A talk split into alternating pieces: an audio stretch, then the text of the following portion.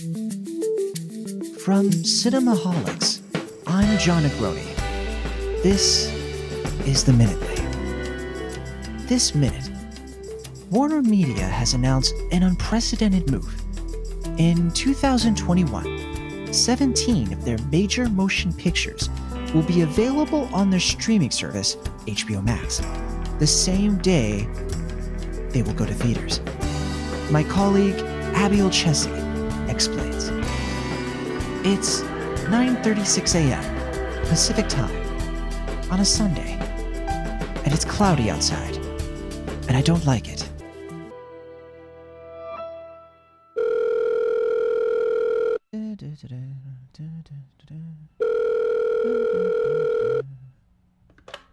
Hey, sorry, you caught me in the middle of watering my 14 plants. Phew, I'm glad you're editing all this out, you know, since it doesn't really serve any purpose whatsoever. Abby, tell me about this reporting about Warner Brothers that you sent me via WhatsApp a few days ago, but I forgot to read it even though I replied, LOL. There's this new normal we're finding ourselves in where streaming services are largely becoming the preferred entertainment of most Americans. Mm-hmm, mm-hmm. We have Netflix, we have Disney Plus, and all these other streaming services that are beginning to look a lot like cable. Oh, yeah, I, I hate cable. Mm-hmm, mm. Due to the COVID 19 pandemic, some of the rules changed earlier this year to allow movies to hit these services a lot closer to the actual theatrical release window. Hold on, sorry, I hate to interrupt, but I actually don't mind. I have no idea what you just said. Before 2020, movie theaters had what was called an exclusivity window of 90 days. So only they could show these new movies in that time before the movie studios, like Disney and Warner Brothers, could make that movie available for rental or even streaming. Is that simple enough for you? Do you also need a blanket? That would be really nice, actually. So, cut to today, where we're seeing an uncertain year ahead for Warner Brothers, who's had to delay releasing some of their biggest movies of the year. So, it wasn't too long ago that they announced they'd be releasing Wonder Woman 1984, what was previously supposed to be their big summer blockbuster of the year, on Christmas Day. So, just a couple of weeks from now. But in addition to being shown in theaters, Wonder Woman 1984 will also be available to watch for 30 days on HBO Max. That's really fascinating. So, what is HBO Max? Well, HBO stands for Home Box Office. Incredible. And Max is a euphemism for having a lot of, if not all of, something. Slow down, actually. Warner Media wants this streaming service to reach the heights of Netflix and Disney Plus. They've poured a lot of money into it over the last few years, but as of 2020, they haven't seen a lot of subscribers added at all. Even many customers of HBO who could activate their HBO Max subscription for free haven't yet done so. This move to bring massive blockbusters with hundreds of millions of dollars in budgets, movies like Dune, the next Matrix sequel, and so on, straight to the streaming service is essentially a gambit. It could be what saves Warner Media's struggling streaming service. You know, Abby, when I was growing up, my parents taught me this thing about what they called consequences. They'd slap my hand and say, No, Jonathan, you can't just watch Lloyd in space every single night. You'll start to develop unrealistic expectations for human interplanetary travel. What's your response to that? Well, I guess the consequences for what Warner Media is doing here will largely affect the theatrical experience as we know it. Abby, thank you. No problem. No, stop. Really. Thank you. Uh, you're not welcome. Barry Reelgood is a middle aged projectionist based out of a town so remote I won't even bother mentioning it. Which is the town's fault, really, for not bordering any sort of body of water I can understand. Barry, how do you feel about this new future of the cinema, where streaming services can start showing theatrical movies for up to 30 days, essentially making your job even more obsolete than it already was? Uh, sorry, who are you? I'm John Negroni. This is the Minutely. Oh, Uh, yeah, well, I don't really like what this will do to the theaters, like mine. I'll tell you that much. Yes, yes, please. Keep telling me things. So apparently they're saying this is just for one year, and then after that, all these movies are on the service for something like 30 days. They've only been in theaters, but I can't help but feel like this is the beginning of the end for our theater business. Barry, this is really fascinating, and can I just say, you're a very fascinating person. I don't tell you that enough, really. Are you subscribed to HBO Max? Uh, well, no, I haven't even heard of it until you just sent me that text about all this that's happening. The low you sent right after was particularly cruel, I have to be honest. Well, Barry, HBO stands for Home Box Office. And well, yeah, I know that. And so, Barry, I can't help but wonder if this was inevitable. With so many people using streaming services instead of going to the movie theater, do you think there's anything you could have done to prevent all this? Yeah, I mean, uh, not unless you have a time machine. I do. It's in my Tesla. We can go get it. Nah, I don't want to make it sound like I'm complaining. I just think people will try to find any excuse they can to not go outside and do things, even before coronavirus started. The concessions are way too expensive. Other people are rude, yada, yada, yada. For some theaters, though, especially mine, we work really hard to make these a special place. And I would just hate to lose all that because, hey, are you trying to take a selfie with me right now? Barry, thank you. Well, thanks for having me. No, Barry, shut up. Thank you. Uh, uh, okay, uh. I mean it. Just thank you. Here's what else you need to know right this minute. When I was 13, I convinced my parents to let me watch Alexander on the big screen. They didn't know it at the time, but that was the day I became a pretentious film critic. The Minutely is produced by computer software that I have no real control or understanding over. It was written by very random stream of consciousness that has no bearing in anything resembling informational value or an actual point. Special thanks to Michael Barbaro, who asked us personally to do this, despite our reservations. And special thanks to Barry, a hometown hero.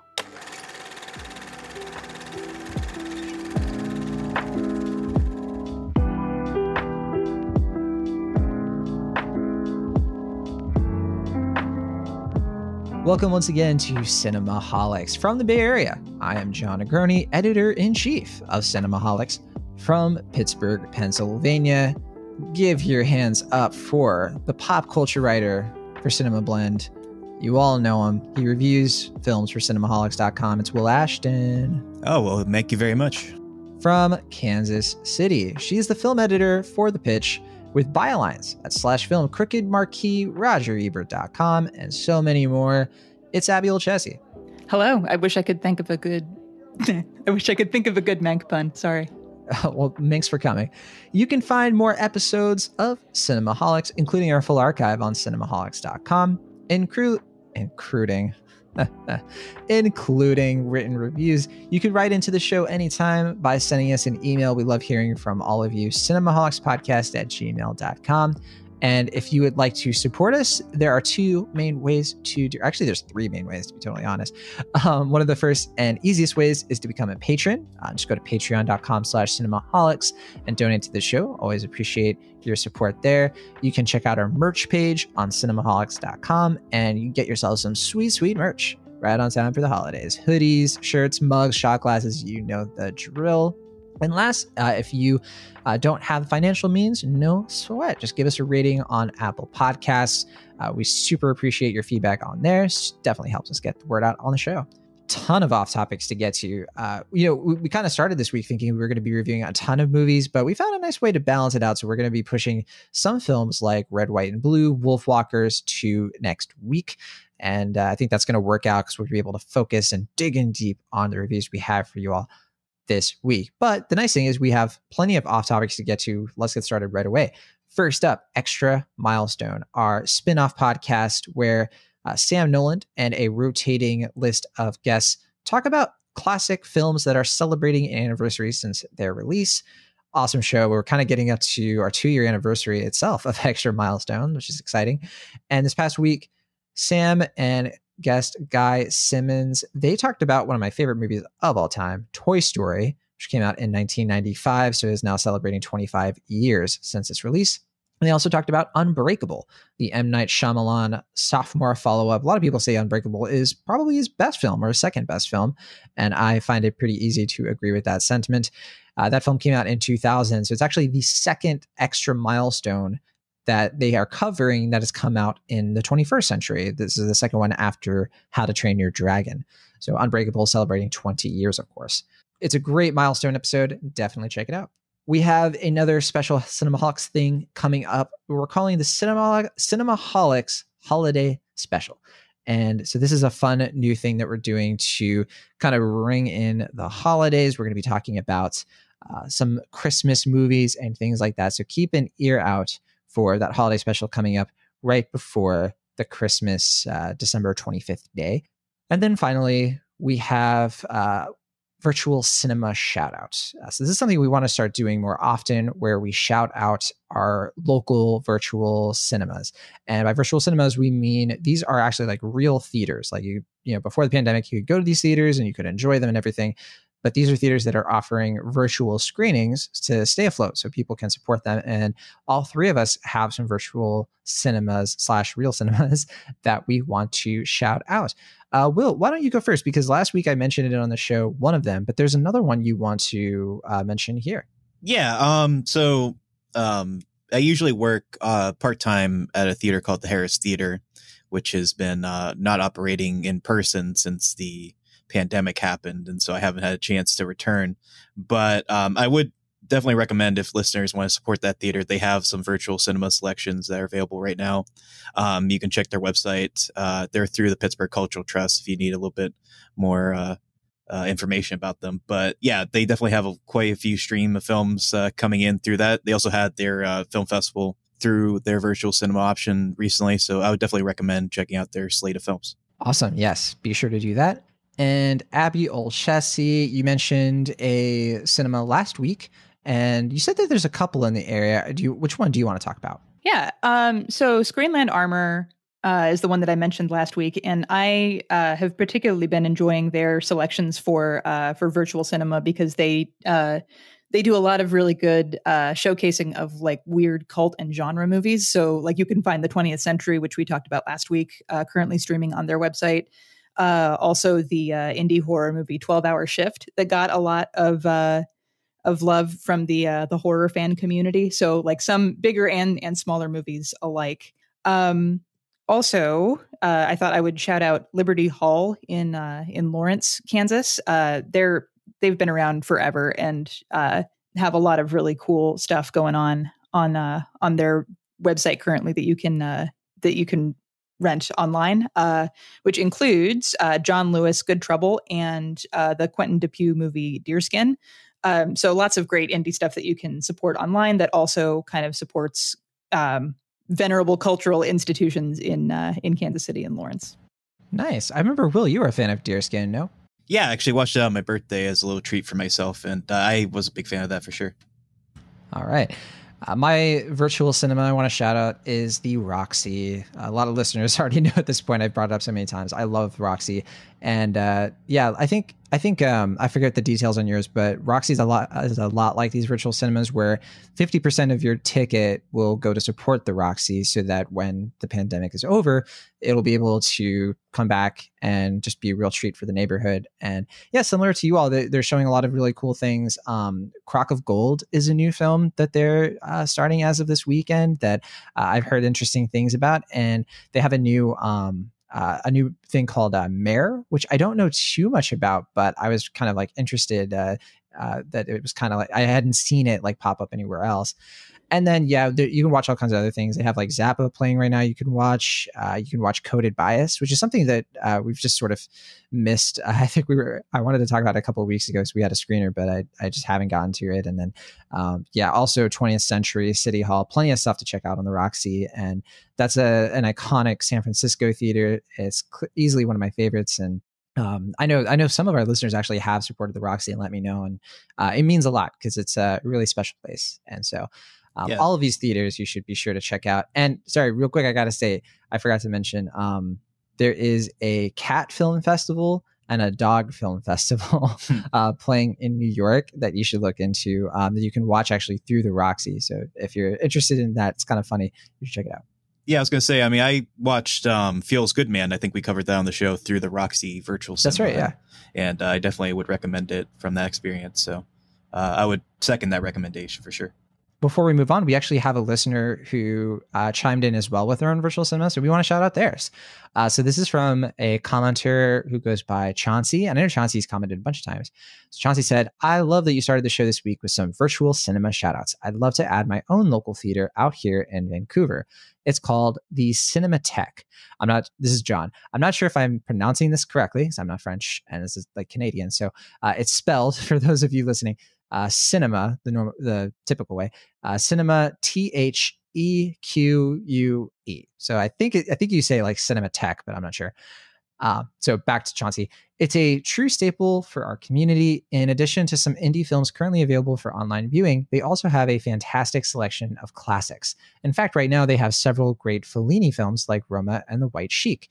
If any fellow cinemaholics out there are looking for a virtual film festival, they should definitely look it up. So again, that is the Cinematheque. And thank you, Chauncey, for shouting that out. Any other listeners, if there's one in, in your local area, we'd love to shout out your your virtual cinema and spread the word around.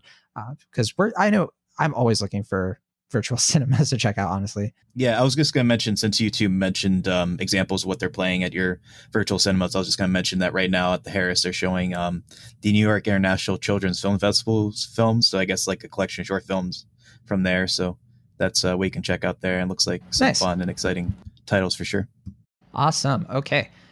Um, real quick, just want to mention um, there's a few movies that I caught up on this past week. I'm not going to get into them really. Um, uh, two of them are Lovers Rock. So I saw that, and yeah, I, I re-listened to Will Abby your conversation about it. This is the the small acts, like the second one, and I really liked it. I, th- I think I'm like a, closer to where Abby is on it. I'm like I'm kind of probably like a B plus, like pretty solid B plus on it. I think it's really solid, and I I love the runtime. I've been listening to silly games all week, um, so yeah. If any listeners are on the fence about Lovers Rock, I think they should seek it out because it's it's really a great watch. And then um, I saw Ma Rainey's Black Bottom, which we're going to talk about on the show at a future date.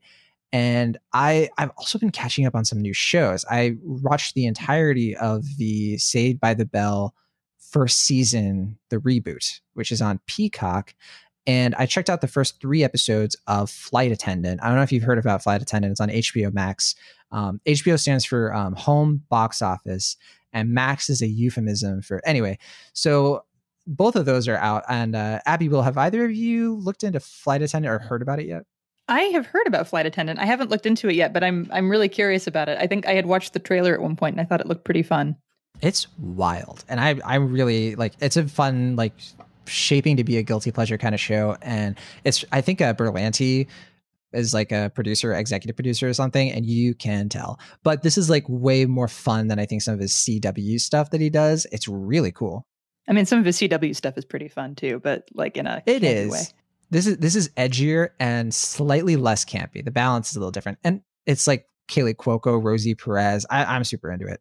Yeah, and um, yeah, I saw an article. I, I forget who wrote it, but they're championing her performance, and they're kind of saying like, "Have we been like sitting on this actress because you know she's been doing the sitcom that's been you know largely mediocre for ten plus years?" And it's like, okay, Hmm. here's finally a chance. Or, well, I'm sorry if that offends any Big Bang Theory fans, but um, uh, yeah, I mean, you know, just the fact that she's been kind of uh in this kind of so-so sitcom for a while, and then now she's coming out and proving her dramatic talent is certainly very Yeah. exciting to see. But she did um the Harley Quinn show too, right? She has that on HBO Max as well. Yeah, as, as a voice role. But no, that's Yeah. that is totally spot on. Like watching this, I have been not surprised. Like I knew she was a good actress. I mean, like I remember Eight Simple Rules, and I, I never thought she was bad or anything. I think she's actually a really charismatic, energetic performer. But yeah, Flight Attendant really is like where she's like you can tell she's into this show. Um, and then the Saved by the Bell reboot, I think is really fun, and I laughed a bunch. And um, I texted Will like a ton of quotes from it out of context, just because that's what I do. Um, that said, I wanted to plug um, you know, there, there are times like this where I want to talk more about TV stuff, but sometimes we get complaints. People are like, look, just just get to the movies. Okay. Like that's what we're here for. It's cinema holics, not not TV holics.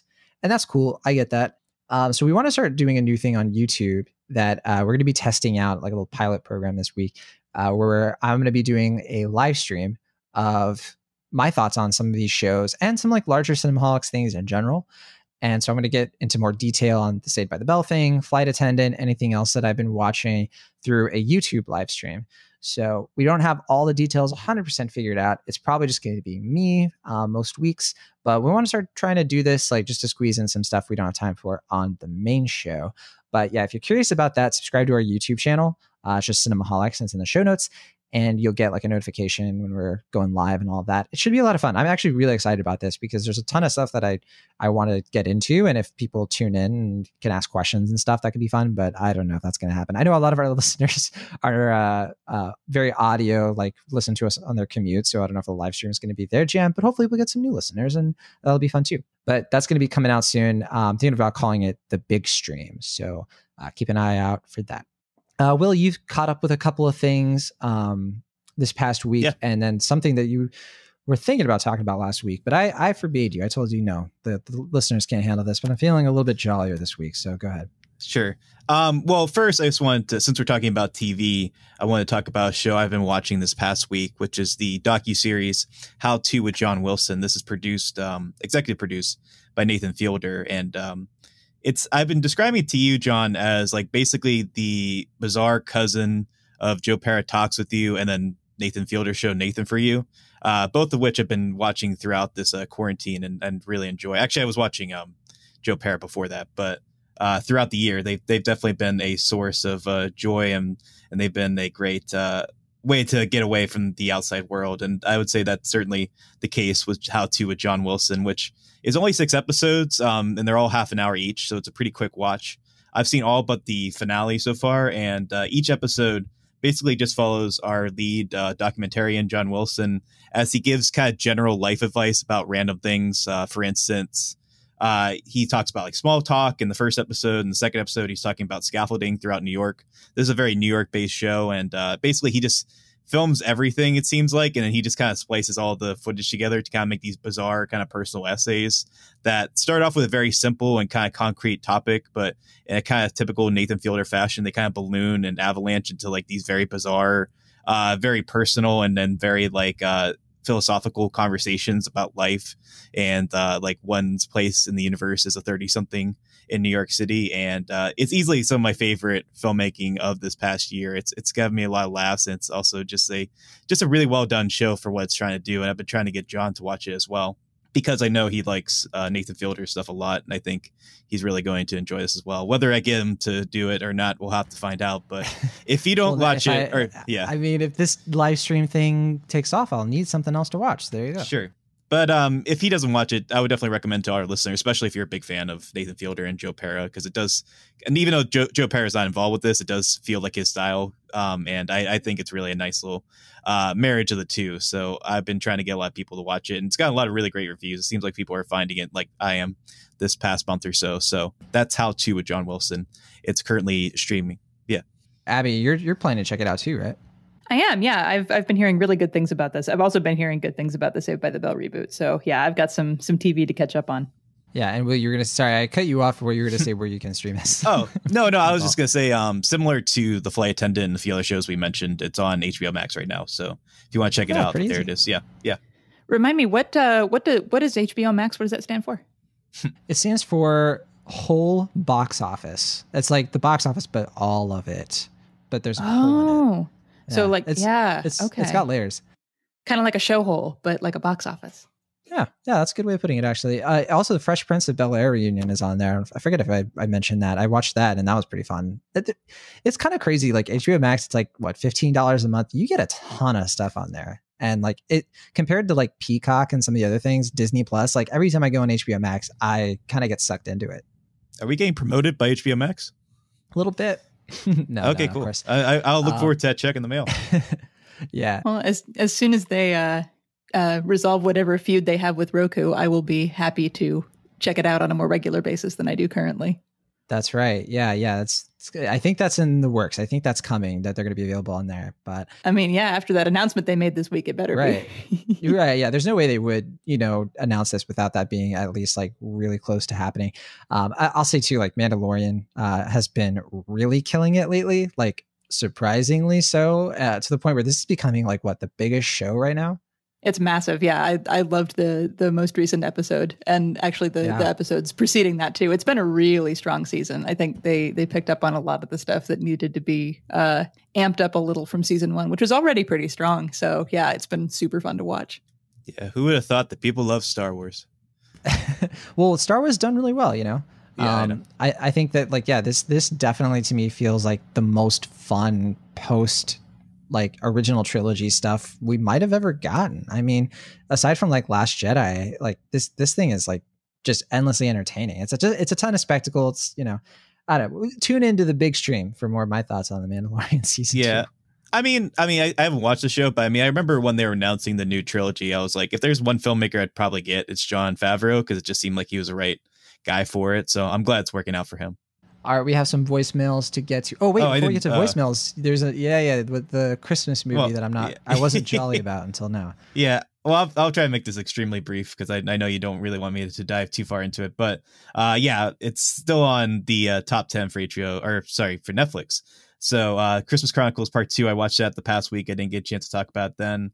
Uh, it's kind of more the same uh, in that the movie itself isn't particularly great, but it does have Kurt Russell playing Santa Claus, which I mean, it isn't like the best thing in the world, but it, it certainly does help a lot. And this time, uh, Goldie Hawn gets a bigger role as uh, Mrs. Claus, and obviously, you know, it's always nice to see them together because they're such a great couple in real life as well. Um, but you know, I mean, I think whatever you felt about the first movie, it's not your opinion on this one isn't going to be too far behind it. I think you're either going to uh, like it about the same, if not maybe a little bit less. But um, yeah, it, it's it's entirely kind of so-so Netflix movie that I just watched, and it's the type of 2000 Nick, uh, Netflix family film that include, includes a long dance scene of "Who Let the Dogs Out" from Baha Men. So that, that kind of lets you know oh, what wow. its sensibilities are as far as being uh, modern. But in any case, it's Chris Columbus who does a lot of these family type films, especially around Christmas, as uh, he is known for, like with Home Alone. But um, yeah, it's and the first Harry pre- Potter. Oh yeah, yeah, that's another Christmas movie. But um, yeah, uh, but only that one. I think some people point that out that like only yeah. the first Harry Potter is a technically a Christmas movie. But in any case, um, yeah, this is like a pretty low C for me. Nothing great, but I, I feel like if you like the first one, you'll probably get something out of this one as well.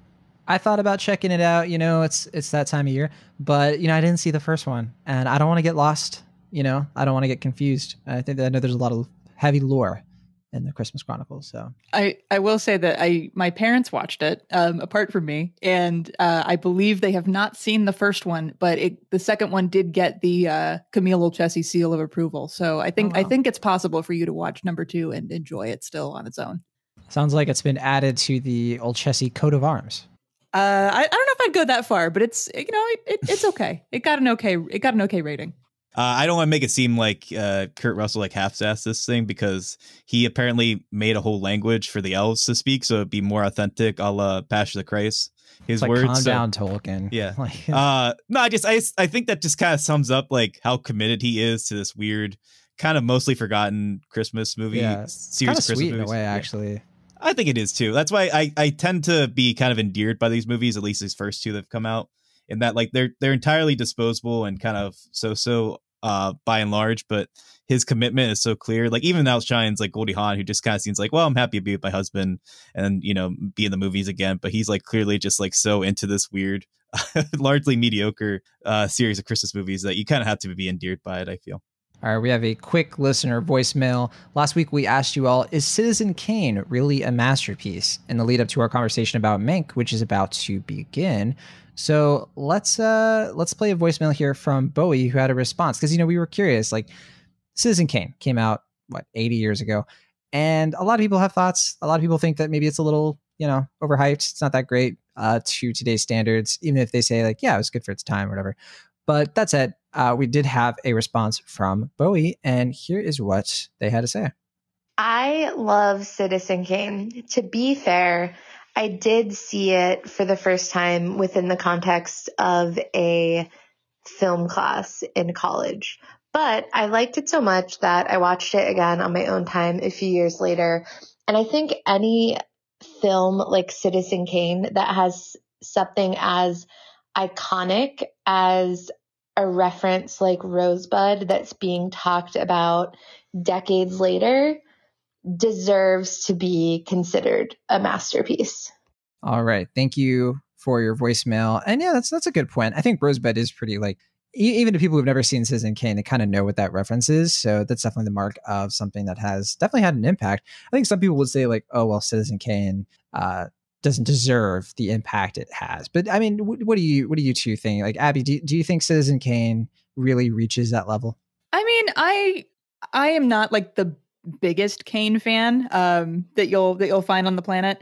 Uh, in terms of uh, the Orson Welles filmography, I, I lean a little bit more towards The Third Man, which he is in but did not write and direct. Um, but yeah, there's a lot about Citizen Kane that is, I mean, noteworthy in terms of cinema history. Um, the the fact that it is uh, talking about and in kind of a coded metaphor, William Randolph Hearst is is important to kind of the history of Hollywood and how that system worked.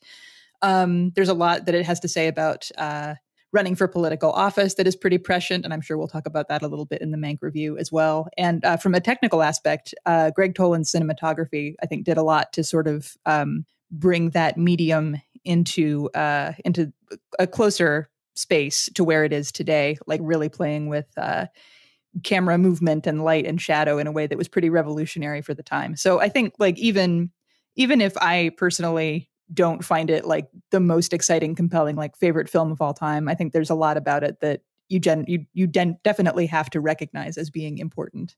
Yeah, I agree with a lot of that. I'm also not like a Citizen Kane is you know required viewing. I, I definitely think it's like required viewing for any film enthusiast. Like you have to watch this movie to really get a frame of reference for that era and for film in general, film criticism, and uh, all of that. I think a lot of the circumstances and ideas and context surrounding Citizen Kane tend to be more interesting to me than the movie itself, but it's still like a really good movie. I, I think that uh, the last time I watched it was like five years ago, and every time I watch Citizen Kane, I'm just like, I'm entertained. I find it very fascinating. I find it very prescient, and I find the cinematography and the direction really innovative for its time, and because it was. So yeah, I think some people like to say it's like the best film ever, but it's kind of become a cliche. I'm not really into that. It's nowhere near best film ever for me, but I definitely don't take any umbrage to people who do recognize that. Uh, where, where do you stand, Will? Are you kind of where we're at or what? Um, a little higher. I, I, do think it's generally one of the great films of all time, but I agree with that. It's not like one of my personal favorites. It's not like one I throw on all the time. I think I've seen it maybe three times in my life, but I do generally think it's a really, really good film. And I, I do find myself kind of disappointed that it kind of gets boiled down to the academia of it, like the like kind of film aspects that get studied almost to death. I think kind of like you said, rob it of some of its entertainment and joy that I think that's why people have kind of a checkered reputation or rep, uh, relationship with it. But um yeah I, I, do think it's generally really really good film and uh, like you said it's not one i like watch all the time it's not like one i'm like well it's Thursday and time to watch Citizen Kane. But you know, I, I, do, food. yeah. but it's do. I mean, every time I've watched it, I've gotten a lot out of it, and I do think it is uh, one of the pristine films for a reason because it is generally, I think, a great film, and uh, I, I definitely have a strong relationship with it before we get into the Citizen Kane of it all with our Mank review, uh, of course, we got to plug our question for next week. And it's related to uh, this little thing we played at the very beginning, which is about the HBO Max thing. Now, HBO stands for, no, I'm just kidding. Uh, so, our question for next week's voicemail uh, be sure to chime in on the Swell app if you want your voicemail to be heard on the show. That's in the show notes if you want to check that out. It's available on iOS and Android. And uh, yeah, so we want to know how do you feel about theatrical movies going straight to streaming services from now on? This is something that not only HBO Max uh, is geared to do. We are already seeing this with Soul. Disney is releasing Soul uh, straight to Disney Plus. They put Onward, the last Pixar movie, on Disney Plus not long after its release because the coronavirus. And it's clearly something that is trending. It's something that is getting to the point where these studios are getting more and more comfortable and they might start doing it they might start doing it half and half. They might start doing some things are both in theaters and streaming some things are only streaming which is already a thing really. Uh, so how do you feel about that? Do you do you think the theatrical experience is on its way out? And then Abby, Will, and I are probably going to have a longer conversation about this next week, which I'm glad because I think we need some time to process. Uh, I think I, I, I have a lot of feelings, and I kind of want to sift through them a little bit first. I know Will, you you cherish the theatrical experience more than most people I know, so I, I know that you have a lot to say. So we'll we'll give that its time next week. But for now, let's get on with it. Let's talk about Mank. Mank, it's Orson Welles. Of course it is. I think it's time we talked. Ready and willing to hunt a great white whale? Just call me Ahab. Tell the story you know. I hear you're hunting dangerous game. This is different. This is about something. I've put up with your suicidal drinking, your compulsive gambling, your silly platonic affairs. I gave you a second chance. How wealth and influence can crush a man. Are you hoping I might absolve you of such a personal betrayal? You made yourself court jester. Nobody but nobody makes a monkey out of William Randolph Hearst. You pick a fight with Willie, you are finished. Mank. Mr. Mankiewicz. Mank is a new film that is now streaming on Netflix. It's a bit of a festival favorite. It's a film that, as soon as it started uh, making the rounds, uh, as it were, uh, people were saying this is this is the best picture front runner, and so pretty excited to talk about it. I remember hearing about this one over a year ago too, and being like, okay, yeah, this this is this has the makings of an Oscar movie because it is a biopic. Uh, it is sort of about show business, about Hollywood. It's about one of the, uh, like we said, one of the most cherished films of all time. And it's also boasting a lead performance from Gary Oldman, who's won an Oscar before. It's in black and white. It's from David Fincher, who's an Oscar darling for uh, really great films, his first film in, in years now and it, has got so many things going for it oscar wise I, I, could keep going. I mean it's got an you know a su- supporting performance that is ripe for marketing with amanda seyfried. It's got uh, a screenplay that's po- uh, posthumously written by jack fincher the father of the director. I mean, there's a story behind this film. So that's a big reason why it's probably going to get a bunch of nominations not least of which being uh, an oscar i assume for its score from Trent Reznor and Atticus Ross, their fourth collaboration with David Fincher and it, it's, it's a real triumph. I'll just put it that way. But what is Mank actually about? Abby, I want to hear from you. What is the setup for this movie? You kind of mentioned it, but yeah, what, how, how do people how do people sink their teeth into Mank? Sure. Uh, so Mank is about uh, Herman J. Mankiewicz, who is the uh, the character that uh, Gary Oldman plays. Uh, real life figure, iconic screenwriter of kind of the golden age of Hollywood, who was responsible for uh, writing the screenplay for Citizen Kane. Um, and I guess there has been some kind of uh, kerfuffle in recent years over kind of the balance of, of of the writing process between him and Orson Welles. That is not the focus of this movie. Um, the focus of this is more solely on on Mankiewicz and his experiences that kind of led him to writing that script and to um, kind of the, the the events that influenced him and his decision to kind of direct that uh, toward portraying the uh, the figure of William Randolph Hearst, who in the the film is played by Charles Dance. So Hearst was a, a, a former newspaper man who kind of moved into um, Hollywood and also politics. Um, had a massive house out in California that uh, played host to Hollywood and uh, political luminaries of the time, of which Mank was uh, a regular. Um, and the uh, in in flashback, the film kind of shows his experiences there and his sort of friendship with uh, Marion Davies, who was uh, Hearst's um, mistress, who's played by Amanda Seyfried. She's also an actress, um, and it switches between that as well as um, the uh, political candidacy of Upton Sinclair, who I believe was running for governor of California. Is that right? Yeah, it was the governor race. Okay, yeah, I was I was trying to see if I remembered that correctly. Um, and uh, the uh, the present day, which is him uh, writing the uh, the script for Citizen Kane, um, mostly recovering also from an injury after a car accident. So he's kind of bedridden for a lot of the film as well. Um, yeah, there's there's sort of a lot going on uh, story wise, and it can be a little hard sometimes to keep up with where you are in the timeline. Uh, the film does try by um, using kind of script directions that uh, that show up at the bottom of the screen, like a location and a time stamp. Yeah, like a screenplay. Yeah, like a screenplay, which is kind of neat. Um, I I would say that those are a little I would like to have seen more of those than we got. There's a couple of instances where they don't show up and probably should have. Um, but uh, yeah, I I think it's it's an interesting dig into uh, a pretty significant piece of Hollywood history. Um, I I've seen a couple of suggestions on Twitter, and I think it's it's probably a smart idea to kind of know this going in that it's it's more about the circumstances kind of social and political surrounding the uh, the writing and inspiration of Citizen Kane than it is about the actual making of the film itself. Right. Um, I think if you go into it with that expectation, it might kind of take you a while to figure out what the movie is actually going to focus on. Yeah, that's that's a really good point because I, I certainly you know wasn't expecting that to be the case, but I did think it was a smart idea just because like that's to me a bit more interesting uh, in theory. Uh, but yeah, so you know, uh, mentioning the rest of this cast, uh, we also have Lily Collins in here as uh, one of the uh, type the typist who's helping uh, Mank get his screenplay done. And you know, one thing too is that he we, we always know it's the present because he'll have that cast on. So there's like little things in the script like that that help keep us like up to date. We also have Arliss Howard as Louis B. Mayer, who's probably my favorite character in this, I have to say. Um, and then we have some other like really uh, great faces that kind of pop up from like Tuppence Middleton, who plays Mank's wife, to Tom Burke and Joseph Cross. Uh, really, really strong cast. So, so that said, uh, you know, I, I do want to mention too, like you, you brought this up, Abby. Yeah, this this whole thing of who gets credit for the screenplay has really been an issue. It's been a dispute pretty much ever since like it came out. And i i kind of was like thinking oh that's maybe that's what this movie is going to be about. You know maybe it's going to be more about mank's legacy. Uh, it's going to be about how he had to fight with Welles for more credit.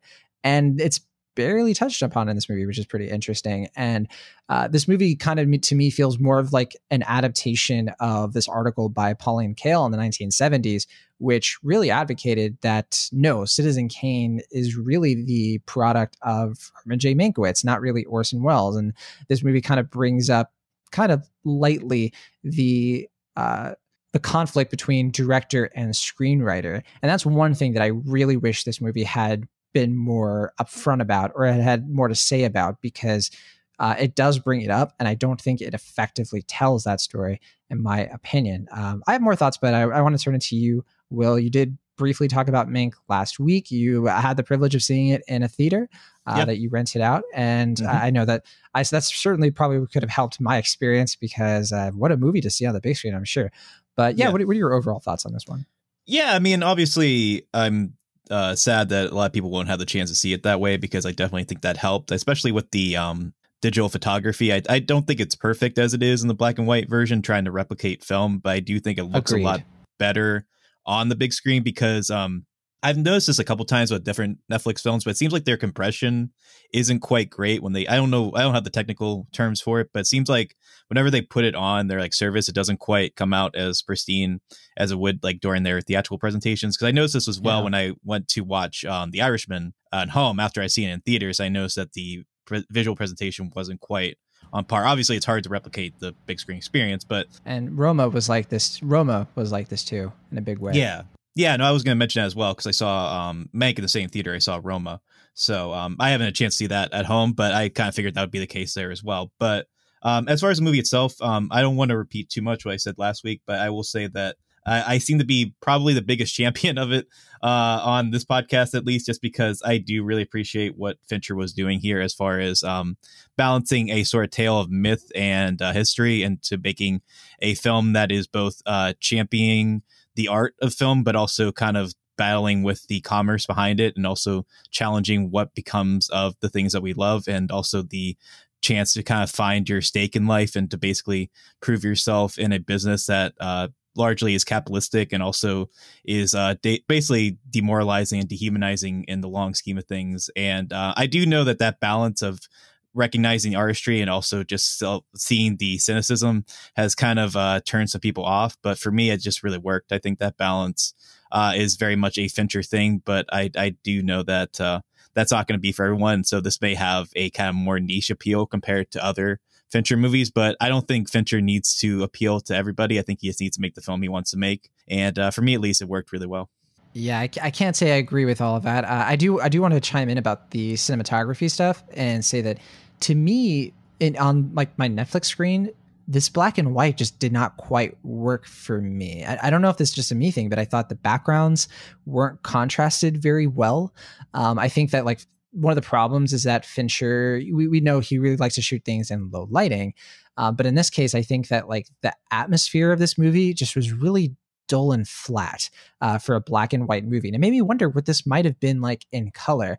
And I have also uh, been curious if this would be alleviated in a big way if I had seen this in a theater. So uh, could be a missed opportunity there. Or if you shot on film, I guess that's the other matter as that's well. True. I suppose. Yeah, but I do appreciate all the technical flourishes here. The fact that it, you know, there's period specific instruments, that it's kind of like weaving and wobbing a little bit like Citizen Kane itself. It has kind of a loose time machine structure where we're going back and forth, which again, it's it's revolutionary for the time but for today, it's not.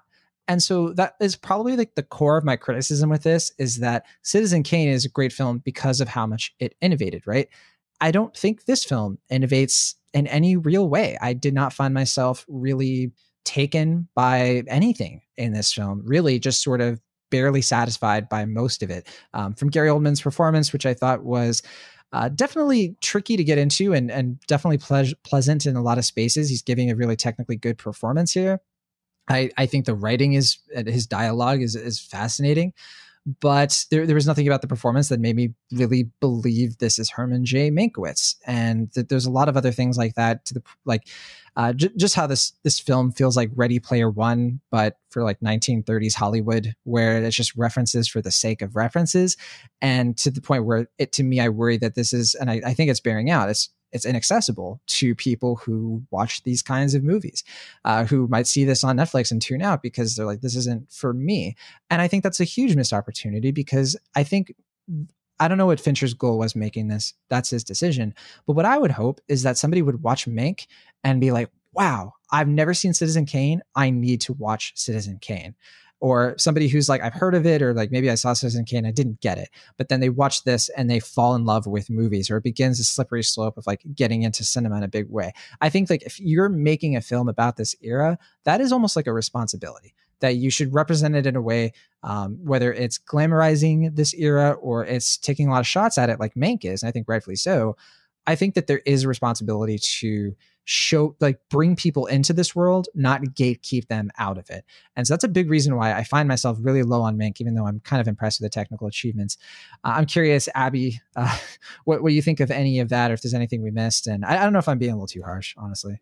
No, I think I'm I'm in sort of a similar boat. Um, I as a as a film critic, there's I engage with a lot of kind of Hollywood history based stuff. Like I'm a fan of You Must Remember This, um, and uh, kind of similarly oriented things. I actually uh, a lot of the time while I was watching this, I was reminded of the uh, the Ed Brubaker graphic novel series, The Fade Out, which uh, I read at the beginning of the pandemic and just like devoured. It's very good and is sort of similarly about like the uh, the difficult split between like art and commerce and also personal demons uh, faced by like golden age screenwriters um, in a way that I, I found a little more compelling than mank which i'll get into in a second um, but yeah you mentioned the uh, the cinematography the the black and white being a little bit oddly flat i found that kind of a weird sticking point as well as sort of an echoey nature to the sound that i think was meant to be sort of a classic sounding thing but the yeah. at least for the first few minutes um, between that and also uh, Tom Burke doing his very best Orson Welles impression, which was good, but also was very throwing, having seen him in other things and knowing that's not what he sounds like. Um, mm-hmm. It it had kind of a weird music video quality to me for like the first few minutes, which I mean, I know Fincher has a background in music videos in addition to being a venerated director, but it it felt a little bit odd for me for the first few minutes. I did get past that, but it was kind of jarring to start with. Um, I don't know that that would have been the experience that I had if I saw it in a theater. I feel like those um, aesthetics and that sound might have played a little bit better on a larger screen and in a more uh, acoustically um, acoustically set space that kind of accommodates that a little bit better. Um, but on a home screen, it, it, felt a little bit weird. Um, I also think there's um, I, I think I think you're right in the sense that a movie like this does need to draw people in and give them a reason to be compelled by the story that they're getting. And I feel like there is a lot of um, there's a lot of kind of backroom politics and stuff going on that you sort of have to be a little bit knowledgeable about already in order to really understand what's going on. And like I even have like sort of a basic understanding of what that stuff was, and I was thrown for a lot of it. Um, I also think it doesn't help that some of the supporting characters, some of the the, the lesser known actor name folks who all play the uh, the screenwriters, all look really similar. So it's very hard to tell who's doing what, um, and that becomes a problem later on. Um, so I, I think that's that's kind of an issue. Oldman's performance, I think, is what actually threw me off the most because uh, Mank is, I mean, he's he's very intelligent. Um, he's very uh, pretentious, and I don't think he gets called out for being pretentious enough in the course of the movie.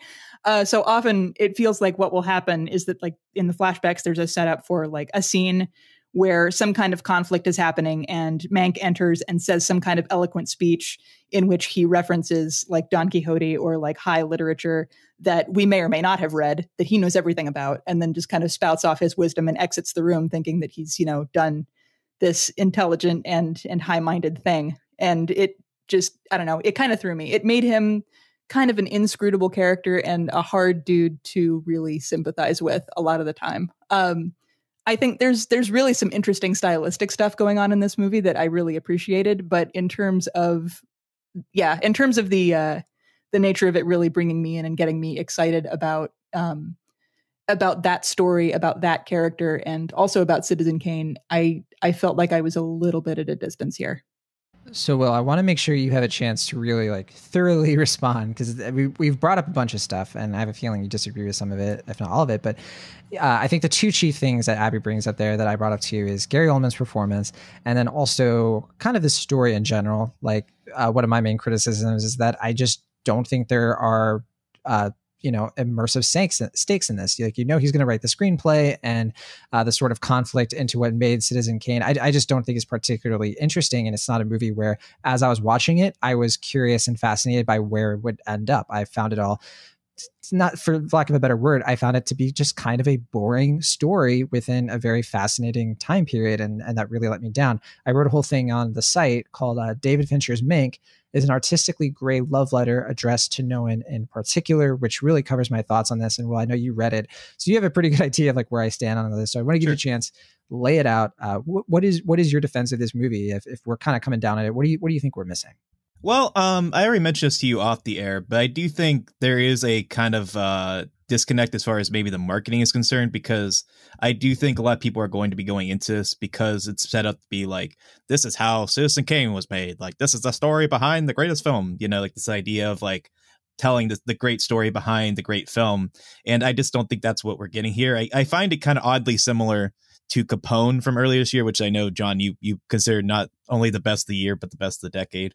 Uh, it was like an A plus, yeah, yeah, yeah. Um, but not really. Film, nobody watched that movie. yeah. thinking, um, some people did, but um, that's another film where it's like centered around a guy who's like supposed to be like forty something. He's clearly portrayed older. Uh, I think for artistic reasons as well as thematic reasons, but I know that was a sticking point in both these films. Uh, that they're played by like fifty to sixty year old actors, but they are centralized to one location and because they're kind of stuck in their own headspace with capone it was kind of like he was his mind was receding.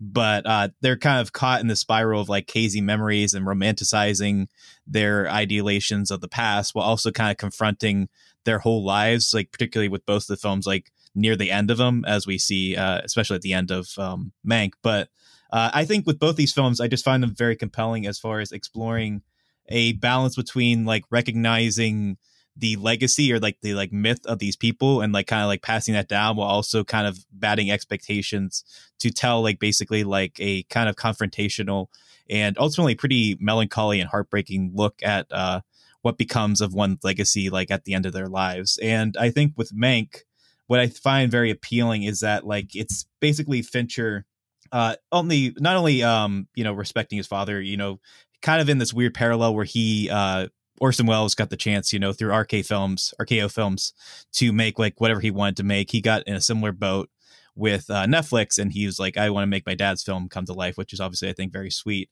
But uh, at the same time, I think he gives it that Fincher touch by exploring and kind of a like both somewhat ironic, but also kind of uh, sincere uh, exploration of like not really necessarily like what is the process through which we make this great film, but like what becomes the man who writes Citizen Kane and like who is this idea like how do you get this kind of like cynicism to which you portray that film or like how you get that film to come to be?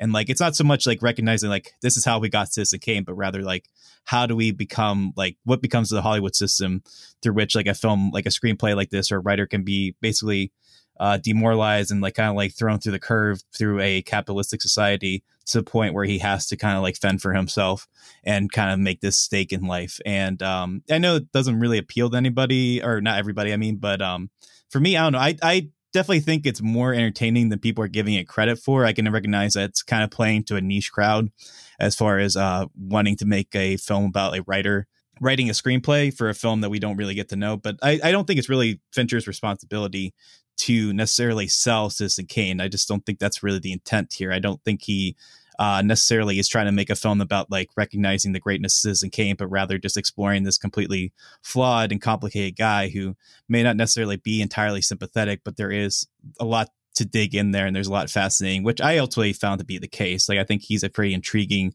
and heartbreaking personality. I can recognize that because of his flaws and you know his insex- inaccessibilities that, that that's going to be the case for a lot of people. But you know at the same time my tastes are my own.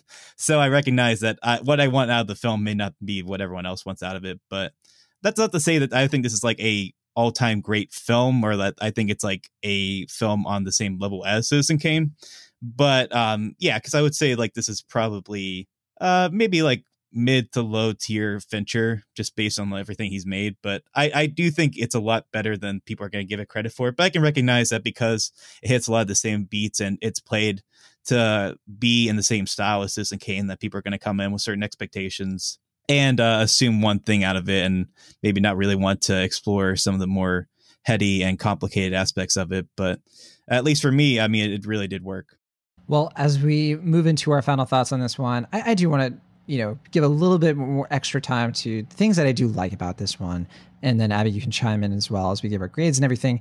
I, I do think the Amanda Seyfried performance and the portrayal of Marion Davies in particular is really strong. Yeah. I, yeah, I, I think that it's it's a, it's a delight of the movie. She gets a one particular scene with uh, Mank where they're walking and uh, like along the Hearst estate. That is just it, it made me feel stuff. Like it really did. And i think that that is like fincher just really like gliding the camera uh, to a really great emotional resolution. And but then there's there's things like that balanced with i think charles dance woefully miscast. I, I think that his american accent doesn't really come through. I didn't i never saw hearst in this role. Um, and and i also think that you know oldman you know it's decent casting. I just i don't know what's missing from that role. I'm, I'm having trouble articulating what it is. But i have to once again bring that it is still a really great script in terms of the dialogue. His lines are so quotable and so fun to remember and come back to.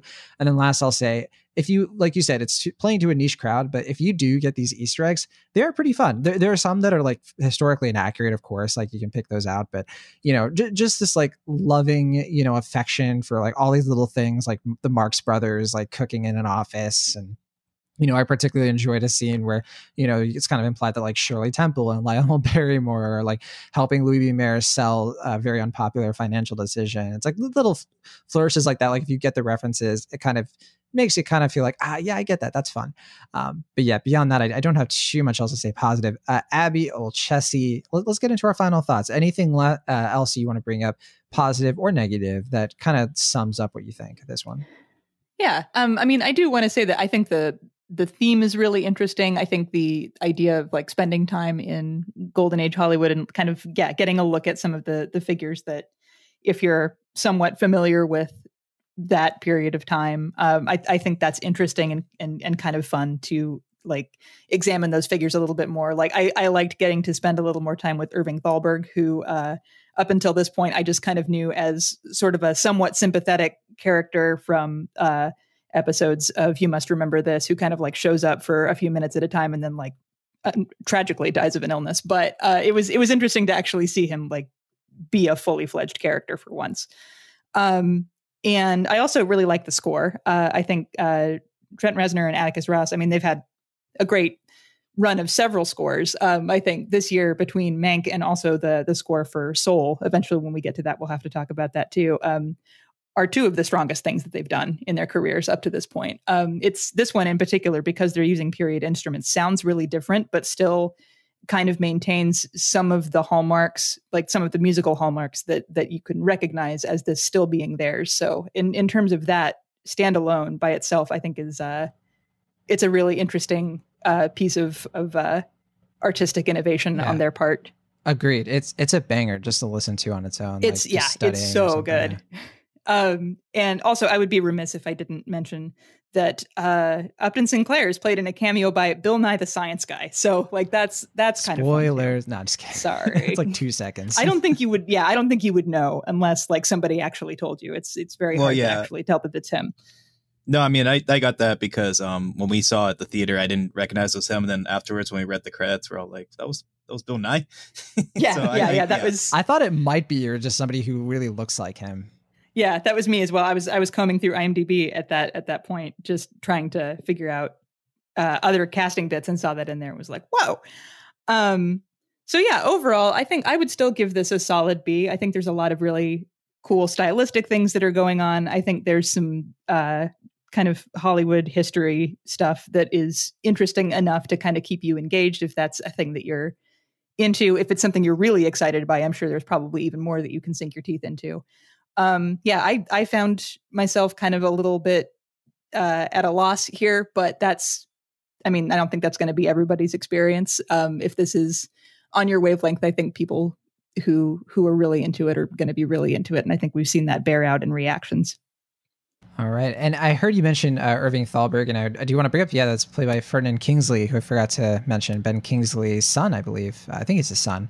Um, yes, yeah, uh, that's yeah, right. So very, very cool to see him. Uh, kind of, kind of a younger guy. I think he's like in his early 30s, uh, showing up in more things. But yeah, so for me, you know, I, I think I think what might like really capture how I feel about this movie is that on the one hand, yes, I do think it's nice to see a movie about screenwriting. You know, it's not something that we see a lot of. Uh, screenwriters don't get a lot of attention, and if they do, it's you know things like maybe like what like Trumbo. Like it, it tends to be about things that aren't screenwriting. And something that's interesting about this movie is that it does sort of get into the wit and the character of people who write movies and who are playwrights, which is what he was before he moved to LA in the 30s. And you know, I, I think the issue for me is that it, it's a movie that's sort of trying to undermine auteur theory, this idea that the director is not the sole artistic vision on a film. And I think to an extent that's certainly true. It takes so many people to make a film. But at the same time, I think this movie goes too far in the other direction where it makes it seem like the director is sort of just a sideshow or you know really secondary and i don't think that's right either i think that there is a balance i think there are movies where you really feel the stamp of a director. And I think Citizen Kane is one of those movies. I think that this movie is built on a very weird and disputed argument that Mank is like really the main you know arbiter of this movie is like it's on the one hand yes he's translating his life and we're seeing that you know he's taking his life and he's putting it into the screenplay but that's really to ignore what Citizen Kane really is as a movie. I know Will, you sort of said that's not what this movie's about. It's not what this movie's about, but it is in a way. It's it's sort of trying to tell us that Mank's experiences with Hearst directly were written into Citizen Kane. That is the main thrust of this movie, and I think that that's only half the story, and that's what frustrates me. I think this movie just kind of stops. I don't think that it goes to a place where I feel like I learned anything or I came away from it feeling like Fincher sold his argument well. And I think that this movie is a testament to what I think he's trying, like the opposite of what he's trying to say. So I said this in my write up. I think that this is actually a movie where the screenwriting could have used a stronger hand from the director in terms of the story. I think Fincher is all over this thing in terms of like how it's put together, sure. But I think there's a lot of mess. There's a lot of jumble in the script that he didn't really, for whatever reason, come to grips with or was able to like fix. Um, and I think that it comes through. And so I, I think like coming out of this movie, I just I, I didn't find myself really enamored by it. And and I stand by what I said about this. It is a responsibility in my view that you know, if you're going to make a film with this heady as subject matter, yes, your first priority should be to make a good film. But that's the thing, if you make it really good, then all that other stuff sort of falls into place where i think that people are going to come away from it and they're going to maybe open up their their love of hollywood that they didn't know that they had. That's, that's all i'm trying to say there and i think that i, I just think that fincher didn't really uh, i think he kind of dropped the ball there personally. Uh, so i'm a b minus. I, I recognize there's plenty of this that's really technically well done. It's not a bad movie by any means. I just think that it's nowhere close to where i think it should be. And uh, you know, I, will you know what? Actually, I, I, forgot. I wanted to mention one last thing kind of gets to the point of maybe I want to give an example. Basically, there is a scene in this movie, uh, or like really a whole like sequence where we see how the creation of propaganda newsreels are kind of what helps swing this political election for the studio. And they sort of play it like the person who directed these films like feels guilty about it, and then something really tragic happens. And I remember watching that, I was like, that doesn't seem right. I don't think that's true because first of all, it, it, it didn't ring true, and then second of all, it kind of felt like made up. And I was right; it was totally made up. And I think what bugs me about that is like the real person who did that. The, point was he didn't feel guilty, and he did you know end up doing what he meant to do with that you know not to get into spoilers or anything and i think that would have been better for this movie that would have told me way more about what's going through Mank's head than all this dramatic stuff that's sort of made up to sort of put us in his head and make us feel like we're like we're connecting with his guilt and all of this. When I think that instead there's like a Will, you kind of mentioned it. The cynicism of the system would have been better argued through just a little moment like that. So that's just one example of uh, probably many where I, I could get into that. I think that this film just it could have used some extra thinking in terms of the story and the plot and what it's trying to say. And I think way too much attention was put in other areas instead to this film's detriment. So yeah, sorry, B minus. Sorry for the long rant. Uh, Will Ashton, you get the last word. I want it to be a positive one. Sure. Um. Yeah. I mean, I guess I can understand why people are very critical of the film because it's a film of contradictions in that it's a heavily socialist film that's made by one of the biggest capitalist ventures in the world, and it's also made by a filmmaker who is trying to champion like the uh, like everyone involved with the crew, but he's also a very particular auteur, basically in that sense. So I can understand, and amongst the other things, like obviously there's more to be said about that, but I'm just kind of talking the broad general things, just talking about the film itself. Um, I guess where I disagree, and it, it, call, it calls back to your point that you were saying in that um, it's easy to look at this film and kind of compare it to another Netflix film like Trial of Chicago 7, and that that film is another film where we talked about like how the real life story itself doesn't necessarily mirror the reality of what happened. And I think in that film, I felt that was more of a detriment because that film, while it's obviously trying to be entertainment, it's also trying to be more of a historical recount and that film is trying to recount the truth and trying to say its own truth at the same time. And I think that film, because it was playing with those liberties, that bugged me more. With this movie, I didn't really feel that, even though I did have those thoughts as well. Because um, I think this movie is entirely about the myth making and about like the idea of storytelling and about like what the person brings to that story and also like exploring the ideas that come from therein. So I can understand why that's a sticking point. I can understand why people are upset about that. For me, that's I think it's all part of this too. Like I think that's part of the ideas that are being explored here. I think it's an intentionally messy film in that regard. But at the same time, I, I think even though the thematics are complicated because this character is such a complicated guy, um, I do think it really works as a piece of entertainment. Granted, this isn't Citizen Kane. This isn't Ed Wood either. I think it's not necessarily going to be a film that glorifies cinema and that makes you see like the glory of Hollywood and stuff. But I don't think that's the intent here. And I, I think what he's trying to do here is a lot more thematically dense and a lot more intentionally inaccessible for that reason. I can understand why that's not going to be a film that uh, meets everyone's approval, and I can understand why that that can be a inaccessible film for broader audiences. But I do think it is at the end of the day a fairly entertaining film because there are conventional beats established by Jack Fincher's screenplay. While they kind of butt up against David Fincher's sensibilities, I do think they establish the framework of a uh, fairly uh, traditional film, and I, I, do think they are kind of like the sticking points that build the house.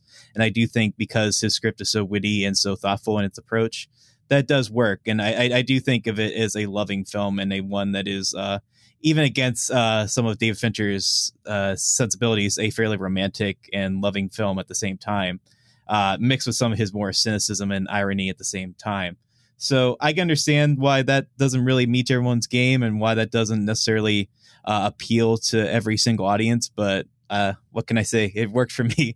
So um, I think I gave it like a pretty low A minus last time. Thinking back on it, I'm probably a little bit closer to a high B plus, but uh, I can't undermine how much I really do like this film. And maybe over time, I might uh, see more of the criticisms that you and Abby bring to the film. But at the end of the day, I, I do think it really does work. And um, you know, I'm sorry that you, you two haven't felt that, but uh, I can't can't help that. I really did enjoy it. Well, uh, I feel like we could talk about Mank all day. We had a really extra long review of this one, so apologies, but uh, I think it was worth the discussion, and I'm glad we could talk about it. I'm sure this won't be the last we discuss Mank. It's now streaming on Netflix. Uh, we didn't mention this, but it is uh, just a little over two hours, about two hours and ten minutes. And yeah, uh, definitely give it a look if you are interested. There, I think there's a good chance you might enjoy it.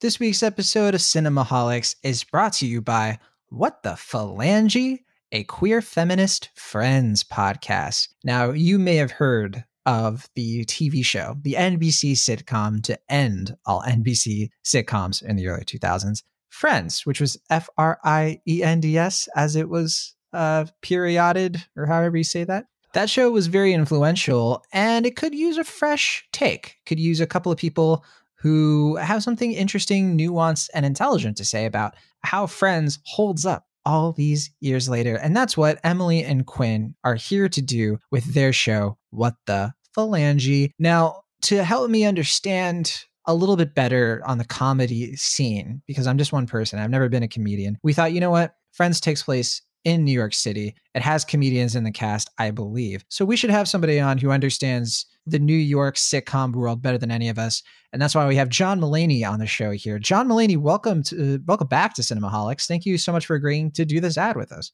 Thank you for inviting me. It's a real honor every time I get to visit Cinemaholics, which is more often than you might assume, but it's always a pleasure. Now, John Mulaney, I, I know that when it comes to podcasts, you love friends and you love podcasts. So this seems like the perfect kind of show for you, is it not? Oh, it absolutely is. I remember being a fan of Friends as a very young man, and the thing that's very appealing about the show Friends is that everyone can relate to it because everyone has friends. Oh. And so that's a little oh. hook right off the bat to Hilarious. reel viewers in. And this podcast lives up to that promise. You're so funny, John Mulaney, and it kind of reminds oh, me please. of What the Phalange, which is also a funny show. Because what's fun about this show is they do have a retrospective on the fashion, the weird relationships, and some of the ridiculously problematic jokes, but they do it in a really fun way. And I feel like I'm five episodes in. I feel like I'm learning something this this show from this show friends and the podcast about friends. What the phalange. John mulaney how would you say this podcast compares to well your sitcom that you did in the 20 teens? I'm sure everybody remembers. Oh i'm sure. I i don't know what sources you're listening to because i think only i remember that show but i think friends uh, far surpasses that if i do say so myself. And my favorite part about listening to what the phalange is that they do it one episode episode at a time. They don't review the whole TV show at one time because that's not how you watch it. You have to watch them one episode at a time, and this podcast reviews them one at a time. So it's a time release kind of thing that makes it really easy to digest. You know what I'm saying? I think you've broken it down perfectly. So you're going to find not just episodes with like, they don't just say like the title of the episode, they put their fun twist on it. So one episode, for example, is the one where we don't get 90s dating etiquette, and the one with intergenerational trauma. My favorite one, the one where friends did one thing right. This is the one. yes, I love it. You can find What the Phalange, a queer feminist friends podcast on Apple Podcasts, Spotify, and so many other podcast apps I'm sure you love. And with this show, I think you're going to have a good time like we have been. And uh, as you deconstruct and diversify one of the most influential sitcoms of all time. Wouldn't you say, John? Oh, yes, I think you're absolutely right. But don't take our word for it. Go give it a whirl yourself. It won't take that long, I promise.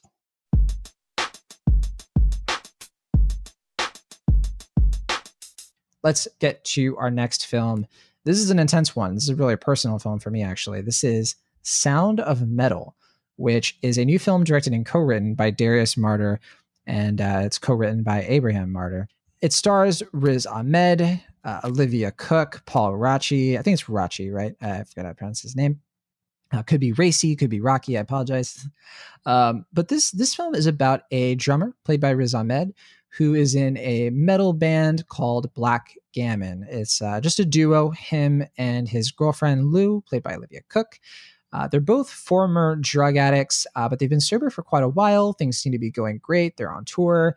Uh, but yeah, one thing when you're playing a lot of metal music, and if you're not protecting your ears, is that it can create hearing loss. And so, as we see early on in the movie, uh, Ruben starts to lose his hearing. And you know, I'll say right off the bat, uh, well, first of all, this is now on Amazon Studios. Uh, it's also about two hours and 10 minutes, I think. I think they actually cut it down to just around two hours, um, but I'm not 100% sure about that. But that's it.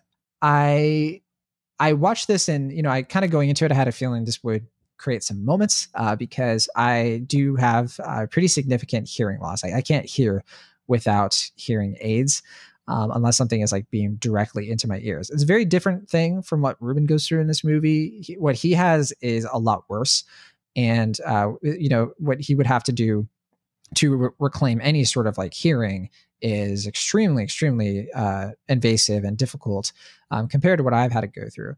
But that said, you know, these experiences still kind of like, you know, I know it's used pejoratively, but it kind of triggered me a bit. Um, I'm not meaning like triggered in the sense of like, I think it's turned to this like online bullying thing of like you should be embarrassed if you're triggered but i'm using the actual like origins of that phrase which is getting into like post traumatic stress you know like moments of like when you first find out that you can't hear anymore. Or you're in the doctor's office and they tell you yeah sorry your hearing is never going to come back sorry.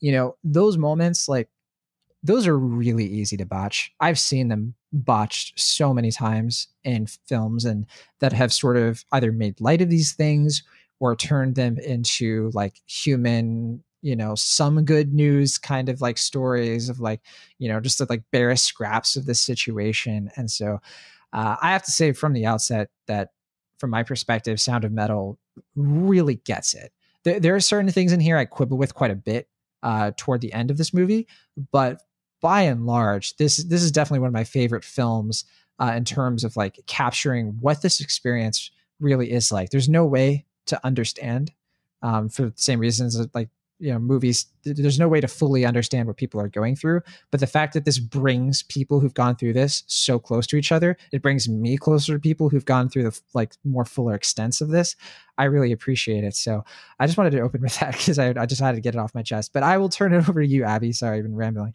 Um, you just saw uh, sound of metal as well. What, what did you think of this one?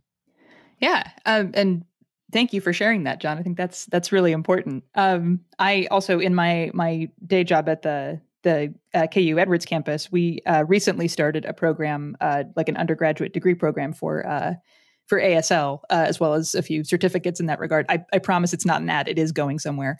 Um, but uh, one of our main faculty members for that program is it, like was born deaf and has like both deaf and hearing children. And so my experiences working with her and then watching this movie made a really interesting um like it was it was a really interesting experience and there was a lot about this that i appreciated as well in terms of like the uh the idea of like deaf culture and like the certain things that it got right. Um in general i think even apart from that it's i think uh the sound of metal is really good. Um so riz ahmed is uh he's a, a heavy metal drummer in a band with his girlfriend olivia cooke and uh, early in the movie starts to have periods of just very severe hearing loss like can hear very little and sometimes not at all and eventually that that sticks and he goes to see a doctor who tells him that he has had kind of uh, profound deterioration of his hearing and is is going to either need to learn to operate as a deaf person or get um, get cochlear implants, uh, which kind of bypass the uh, the eardrum and allow him to to hear a little bit closer to like to what he's used to, but it's not quite the same. It'll never be quite the same. Um, and he immediately wants to go the cochlear implant route so that he can go back to like quote unquote back to normal. Um, but the reality is that he needs to um, kind of go through this this process of loss and learning, and he does that at a um, sorry brain failure. Um, he does that at a kind of rehab uh, community for for deaf individuals, which is led by uh, Paul Raci, who, if you do any research on him, is a fascinating guy. Um, as a in in in his real life, um, he grew up. I think the hearing child of deaf parents is a uh, like ASL interpreter, and also um, does a lot of work with uh, like the ASL and deaf communities. I believe is a member of a deaf like ASL using heavy metal band. So like he's he himself is a fascinating dude. Um, and in this film, he is like wonderful and heartbreaking as uh, the guy who leads this community, who is uh, deaf but reads lips. Um, and so it sort of follows uh, Riz Ahmed's character uh, Ruben as he figures out uh, kind of what it is he actually wants for his life going forward. It becomes sort of a turning point for him, and also a turning point in his relationship with uh, Lou, Olivia Cooke's character. Um, yeah, there's there's a lot about this that is just really touching and human and real. Um, I think his interactions with um, uh, Riz Ahmed's interactions with Paul Raci are really uh, uh, intense, but also very very uh, balanced and in in terms of like the performance. Like they they allow each other to kind of feed off each other's energy a lot. And there's one particular scene about three quarters of the way through the movie that is just like a marvel of yeah. uh, of of both of their performances as well as directing and editing. Like it's it's one of the best of the year. It's so good, and it just and it's not even necessarily because it's like banging on walls, like angry, intense. It's just it's very real and heartbreaking, and it just like you feel exactly the emotions of everybody in that room and it's it's really really incredible. I can't say enough good about it. Same here. Yeah one one other thing i want to add to uh, before we turn it to you will is the the addiction in this movie and like i don't think i've ever seen a movie that bonds in such a meaningful way especially the relationship between addiction and disability. And what's I think like maybe even genius about this film is the, parallels it does because it's risky. It's so risky to take addiction and what you go through with that and pair it with what disability is like and like making these obvious metaphors and analogies between uh, what you go through in something like rehab to being similar to being in you know a, a school for like dealing with your dis- disability learning how to be deaf as they like write on a, a board at one point and one thing that makes me really love this film is that it doesn't fall into any of the tropes that I can think of, none of the major ones. Like there's no there's nothing here where it's like you feel like this character is going to do X, Y, or Z, which we would typically see in this sort of film. I don't want to give things away, but I just found myself being like, man, this is this feels authentic. This feels like what this person is going through, and is frustrated by it. So I, I, really appreciated that. All right, Will, we've we've both have talked. Uh, what, what about you? You were the first of us to see Sound of Metal, and you recommended it to me in particular, and I'm glad you did. Yeah, um, yeah. I mean, I knew this was getting a lot of buzz of Sundance when it premiered. I believe in January. Um, I don't know if it was. Uh, I don't think. Yeah, obviously you didn't get a chance to see it there, but um, I knew a lot of people were championing not only the film but Riz Ahmed's performance, which makes sense because uh, I think he's it, been gradually. It, it didn't premiere at Sundance. It premiered at oh, uh, TIFF. Oh, sorry, my bad. Uh, but it was, was TIFF last year. Okay. Yeah, my bad then. I get the film festivals mixed up. uh yeah, so this was uh one that was definitely getting a lot of buzz, I remember, and then uh it came out earlier this year or uh earlier this week, I mean, because they wanted to champion it for uh Riz Ahmed's performance. But um yeah, I mean, I think the any film that does empathize and allows you to see a perspective uh that um you don't often see in film or even art and allow you get in their shoes and to experience that is is obviously going to be very powerful and meaningful and this is no exception. Um, and i think the key is obviously outside of direction which uh, especially for a first time filmmaker darius uh, marder i think did a terrific job directing it. But um, i think the keys here are obviously going to be the central performance and then the sound design uh, both of which i think are quite good and i think they're the keys to what makes this film work. Um, Riz Ahmed, I think uh, the performance that made me recognize his talents was A Night of on HBO. But um, I think over the years, including like Rogue One and um, you know a few other things where like the movie wasn't great, like Venom, like he stands out. And I think this is a great showcase for uh, being a good character study that shows his dramatic talents, particularly a film that so often could choose the kind of more cliched routes or the kind of more traditional routes. And his performance is very good about escaping those and finding the humanity. And uh, it's clearly clearly one that he um, spent a lot of time preparing for. I believe he spent like six months learning how to drum, and then uh, I think he also learned in that time how to do sign language. So uh, clearly, a lot of work and preparation and uh, commitment is put into it. And at the same time, I do really appreciate how much this movie does feel lived in, and I think that's a key uh, component from uh, Derek Cianfrance, who I believe was involved uh, as a screenwriter as well as maybe a producer. I forget if he produced this or was um, involved in any other capacity Uh, beyond the no, screenplay. Dar- Darius Marder uh, directed, co-wrote the screenplay. Uh, he was part of the story. Um, yeah, I don't, I don't know who you're talking about. I think I think Derek Cianfrance did work on the story, but I don't think Okay, he was a that- producer. Yeah. Okay, my bad. But I know he was involved, and I know that this movie has a lot of his Yeah. touches, especially like with um, a movie like Blue Valentine, where you kind of like feel like the like raw humanity of it. Um, I Yeah, definitely and got the that. two of them, it's worth noting that the two of them have a pretty long working relationship. I think Darius Marder had done some writing work on uh, The Place Beyond the Pines as well. Right. Okay, yeah, I think I know this much to be true, right? hmm Yeah, I haven't had a chance to watch that yet, but um, yeah, I mean, I did really like uh, uh, the place beyond the pines as well. But um, yeah, I mean, uh, for me, I guess the one thing that holds me back is that I did think um the screenplay in the second half did kind of feel a little bit more like set up or a little bit more movie by the end, uh, in a way that I felt like the lived in moments throughout the first half and especially in the uh the second act really stand out and shine. And I think that was where um I find myself really taken by the film is that like that first uh, hour, hour and a half.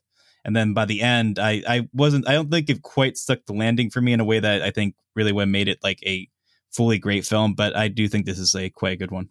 Well, going into final thoughts, uh, I do have to disagree, and I, I did go back and forth on this. Um, I know I told you, Will, kind of like in real time, that I didn't know how I felt about one of the pivotal moments um, toward the end of the film, and I think what really got this movie for me was, first of all, how I think there are two final scenes, um, and I really don't want to get into detail here. One of them involves characters um, kind of together in a room, going through something that I felt like was both inevitable. It was something you could kind of see coming, I'm sure, but it still really resonated. It it kind of reminded me of Good Will Hunting almost um, in a really good way.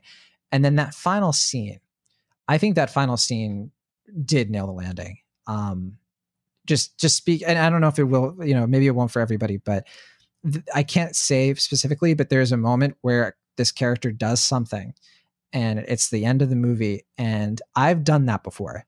And I can't describe to you the wave of emotions you feel, like the wave of like doubt and skepticism, but also relief. It's it's really crazy this movie to me pulled that off. So I, I find myself kind of walking away from it, even though I had some sort of like I do have some sort of qualms about how uh, some of like to what you're saying, Will, like it feels like movied in order for the there to be conflict. Um, I think that there's some weird things that it might paint the deaf community in a certain light that I think is kind of um, wrong personally, and I'm not sure how I feel about it. Even though I do think it serves the film narratively and thematically, um, based on that like addiction scenario, I don't think it's perfect because I do think it it might have a bad takeaway. Uh, but everything about this film for me sings, so I, I'm an A minus for sure. Uh, what about you, Abby?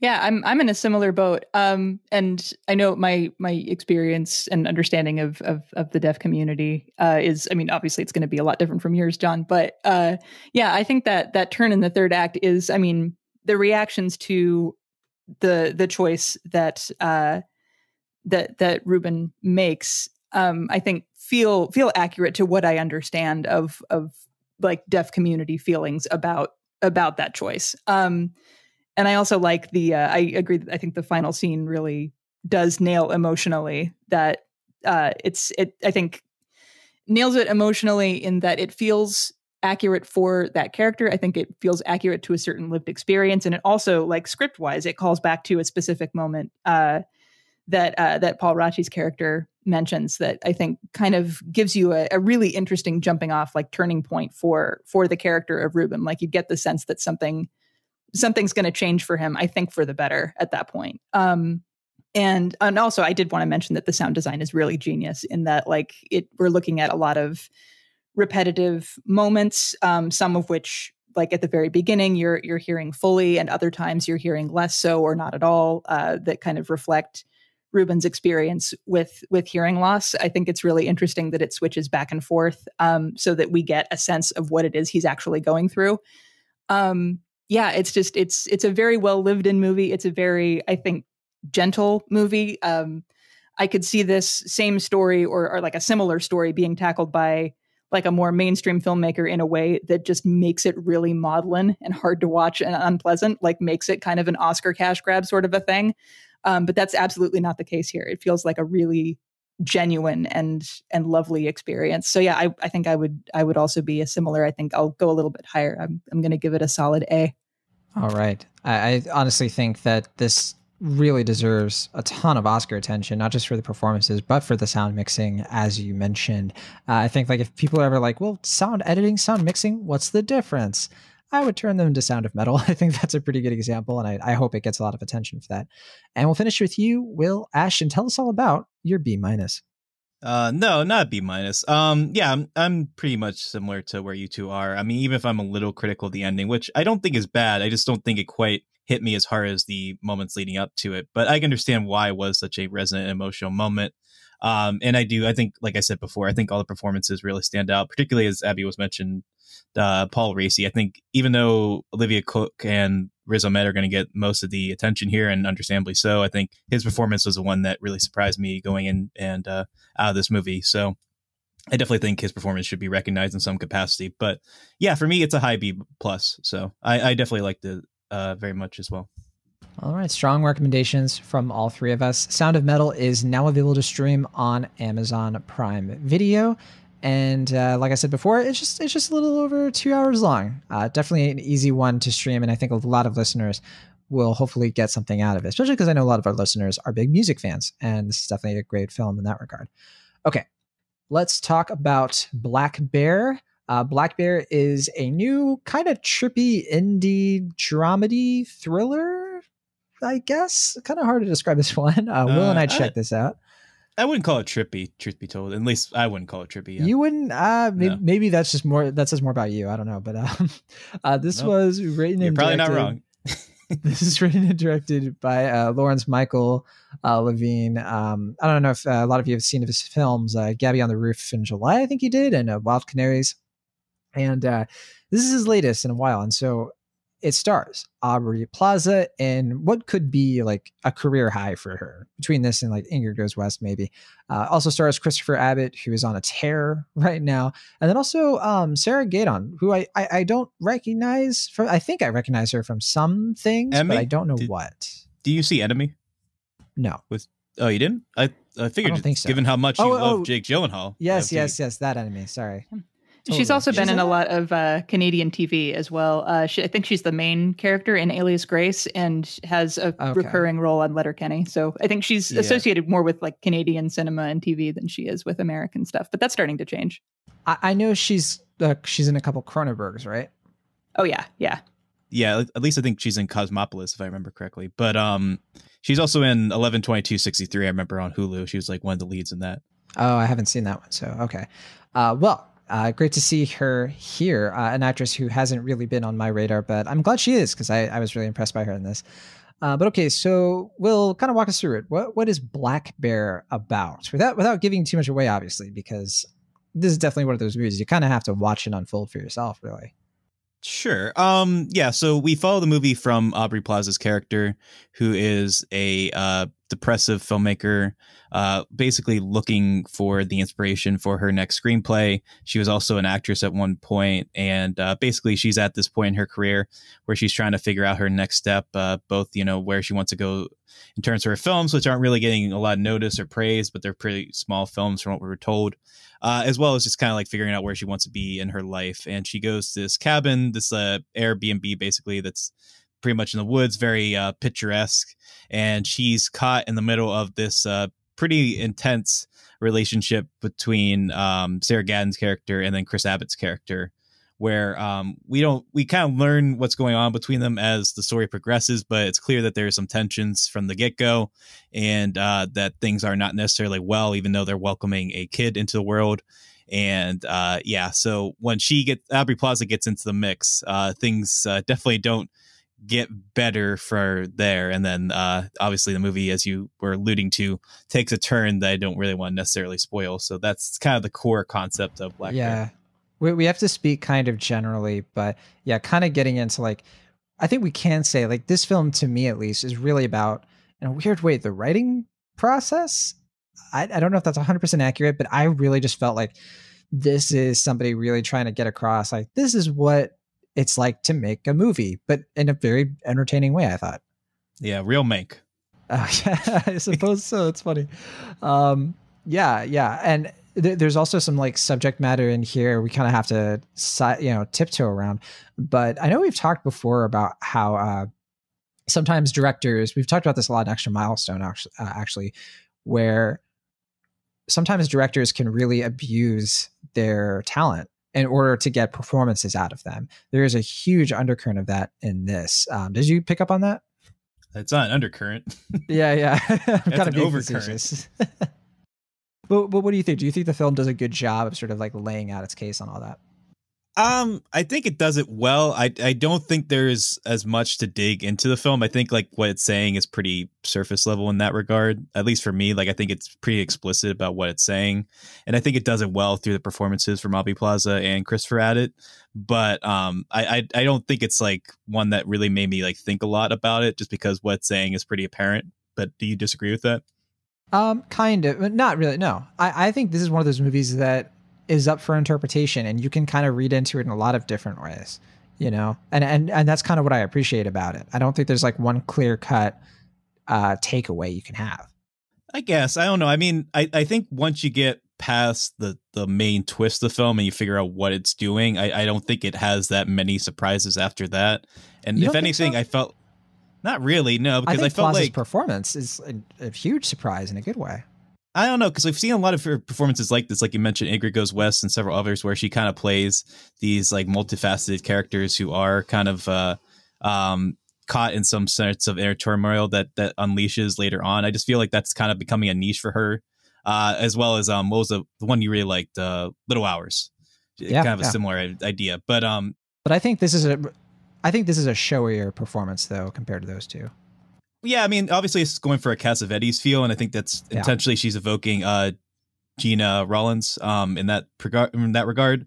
And uh obviously I think she's capable of doing that. I don't think this performance is quite on par with Ingrid Goes West. I think that's still her best performance and probably one of the best performances I've seen from the past decade. I, I really think she was overlooked tremendously Yeah, for that same. performance in the award season. But um yeah, I mean I guess for me, uh I, I do think it's well done. I think it's uh good at what it's trying to do, but there's also kind of this weird like I don't I don't know quite how to say this uh more articulately, but has kind of like a like film schooly thing going on towards the end where I feel like the ideas it's trying to say are kind of communicated fairly bluntly and with heavy metaphors that I, I don't think are bad. I just feel like once that was introduced into the plot, I was just like, oh, okay. And it, it kind of left me a bit disappointed in that respect, in that like I felt like what it was doing before that was a little bit more interesting, even if it wasn't quite as complex. I I agree with you up until right after all of that ends. And I know we can't really talk about it. I wish so badly we could talk spoilers, but I think what happens right after what you're talking about to me saves this film and brings it all together. We'll have to talk about it off the air. But if there's one movie I could compare it to that we haven't already, is I, I guess probably Mother um, is a film that I was certainly like that was certainly on my mind. I was thinking of Queen of Earth, the one that Elisabeth Moss made a few years ago. That's the one that I felt was more evocative of it. But I can see what you mean by Mother, yeah. Well, I'll just say that there's a lot more to talk about. Um, it's a, it's a tough film to talk about, but you know, we mentioned uh, you know Aubrey Plaza's performance. Um, was there anything else that stuck out to you in a positive or negative light before we wrap up? Oh, I mean, for me, uh, I, I know uh, Aubrey Plaza's performance is probably going to get recognized for a lot of obvious reasons, but for me, I, I really do love Christopher Abbott uh, as an actor. I think he's Yeah, really one of our best working actors right now. And uh, if any, I mean, I knew like going in, this was going to be a great Aubrey Plaza showcase, so I guess I wasn't like terribly surprised about that. But once again, I just find myself being like, man, this guy is just so good. Um, in a way that's like I can't really put my finger on because like his performances feel like very like natural and lived in, but there's like such an intensity to them that um I know like from seeing him in Girls, like that was apparent, and then seeing James Yeah. White a few years afterwards, I was just like, yeah, this guy's got that thing that like kind of sparked that you can't really like put your finger on, but it's like it's clear that he's like doing a lot of interesting things as an actor, especially as a young actor. That I, I every time he's in something, my ears kind of perked up. Similar with uh, Possessor um, back in Yeah. October. I'd Um, love to yeah. see him in a Safdie brothers film. That would be incredible. Um, yeah, I mean, I didn't see um, what was the thing he did with George Clooney? Catch Twenty Two. I never got around to that, but um, yeah, that was. I actually enjoyed that. I watched like five episodes of it, and he's good that Yeah. for sure. But I know that was one of his uh bigger lead roles, and I've I've been looking forward to seeing him do kind of more uh like kind of bigger projects like that. He seems to be still in the indie vein, which is fine. But uh, if anything, I just feel like this movie is just another showcase where I'm just like, that's that dude is just doing a lot of really good stuff, and I'm gonna keep following him because he's he's really intriguing me. I, I gotta say, I you're you're probably gonna be a lot lower than me, but I'm a B plus on Black Bear. Uh, B plus, B for Black Bear, even though the bear is kind of brown. Um, I I don't know. I was really taken by this. I'm not sure why. I was really sucked into it, and I do really like the takeaway, but I have a hard time sort of like. I almost want to lower my grade just for the sheer fact that I think a lot of people aren't going to appreciate it for the same reasons, and uh, I feel like it's like a film you have to talk through to really process it. And so, yeah, that, but that's where I stand. I hope people watch it. You'll at least come away from a really great Aubrey Plaza performance. Honestly, I think, yeah, I mean, I, I'm not that far off. I, I, I guess I'm sounding more negative or critical than I really am. I just don't think I, just, I find myself kind of ho hum about like the end of the film because I think like when we introduced a twist, I was still with it. I just feel like the end just kind of relies on like heavy metaphors and like kind of overbearing like symbolism in a way that was just like, uh, I kind of wish it didn't do that because it felt kind of obvious to end it in that way. Um, but again, we I, I gotta, do- we gotta talk about this Yeah. off the air because I, I heavily want to refute that. Um, Sure. Okay. No, that's fine. I mean, uh, you don't have to agree with me, obviously, and and you you never really do sometimes. But That's the point of uh, the show. yeah, we have to exactly. agree with each other on everything. There's no Yeah. interesting discussions. Sure. Yeah. But yeah, I mean, it's a little frustrating because we can't really talk about specifics without uh, getting into spoilers. But I, I mean, I will say, like, I, I do think it works. I, I do think it's well done in a very like Sundancey kind of way. Um, but I, I- I do wish it was just. I, I don't know. I, it's definitely a type of film I like a lot, and I, I do really love like character films like this that are based in one location, and we just kind of like see the characters just uh, unleashing in very talky ways. That's just like the type of films I tend to like a lot. So this is no exception. Um, I I don't think I'm quite as high as where you are, but I would probably give it a like low B. Um, but yeah, I, I like it. B for brown. Um, Bear or black yeah. bear. Yeah, it's black bear. The, the bear was Um, brown. I, I mean, I'm just saying. Um, yeah. Anyway. Yeah. Yeah. Uh, I, I hope Abby has been closing her ears because I don't want her to be spoiled on any of this. Because Abby, I think are you planning to check this one out?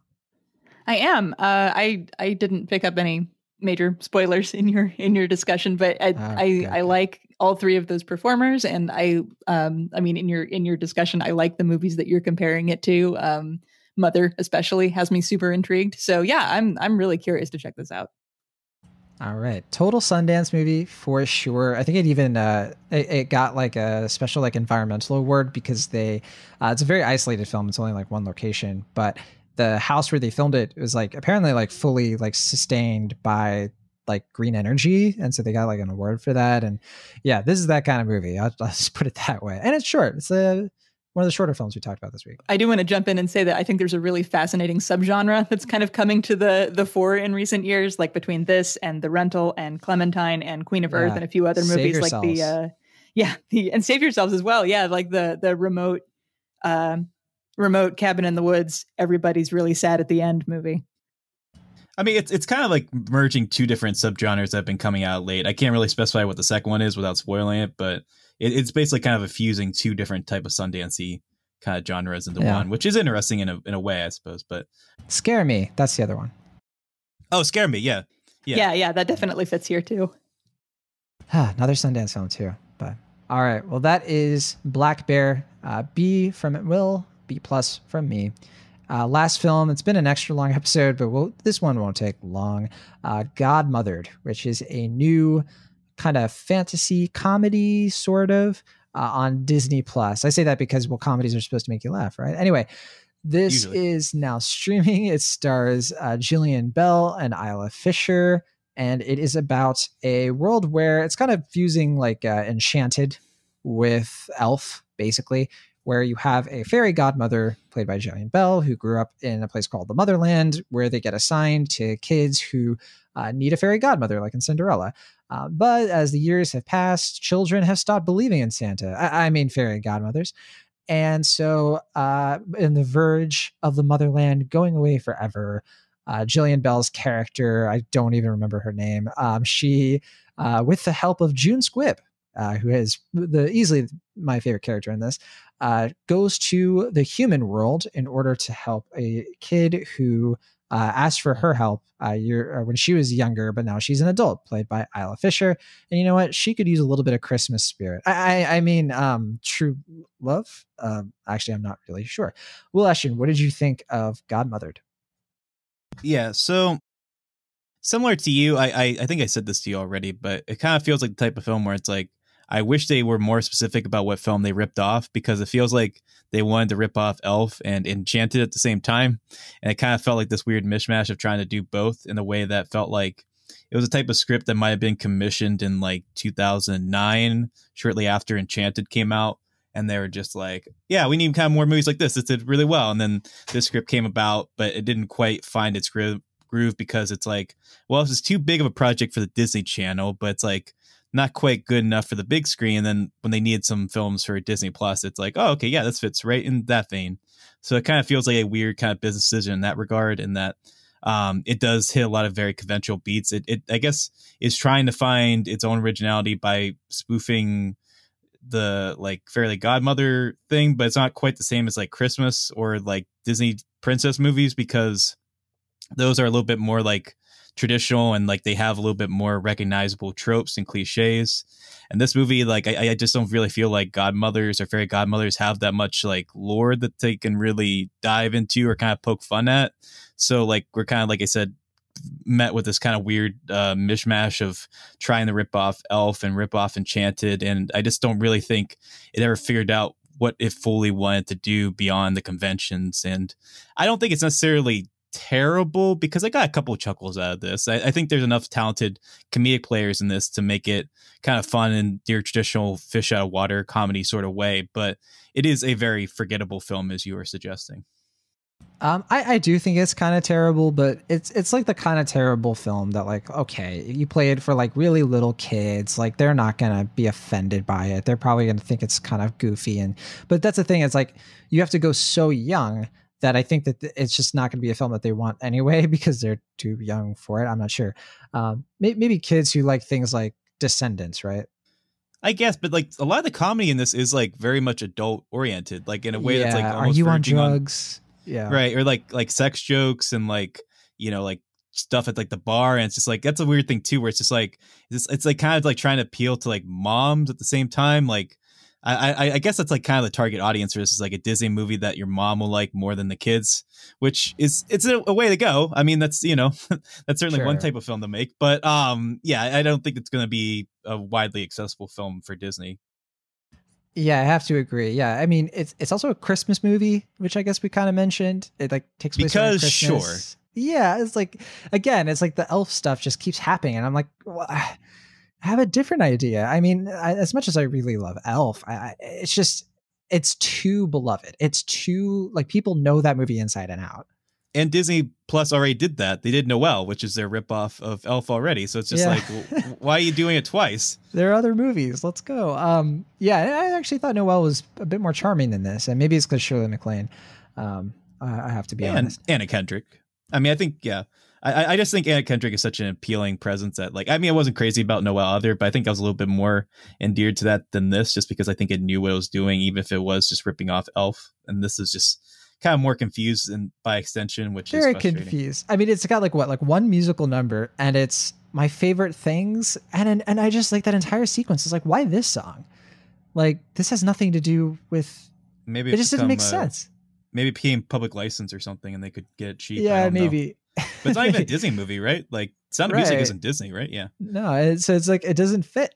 I mean, maybe it's Disney now based on like what they've bought at this point. But um, that said, I, I do appreciate one thing though that it's not in New York. Thank goodness it's in Boston. Which okay, Yeah, that's where I was born.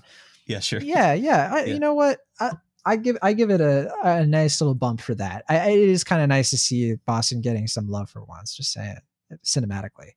But I feel like we don't really get to see much of Boston in this. Like we see a little bit of it, A like little, certain key locations, but we're mostly just kind of stuck in the house and that news station. So it's not even like That's fun in that regard. Well, and I do think there are some fun jokes about like the local TV stuff that I thought was very authentic, and um, that, that's where for me the chuckles kind of happened. But yeah, it, look, I think this movie, you know, the first hour, it's it's actually kind of fine. Like it's not offensively bad or anything. I just was like, okay, yeah, fine, whatever.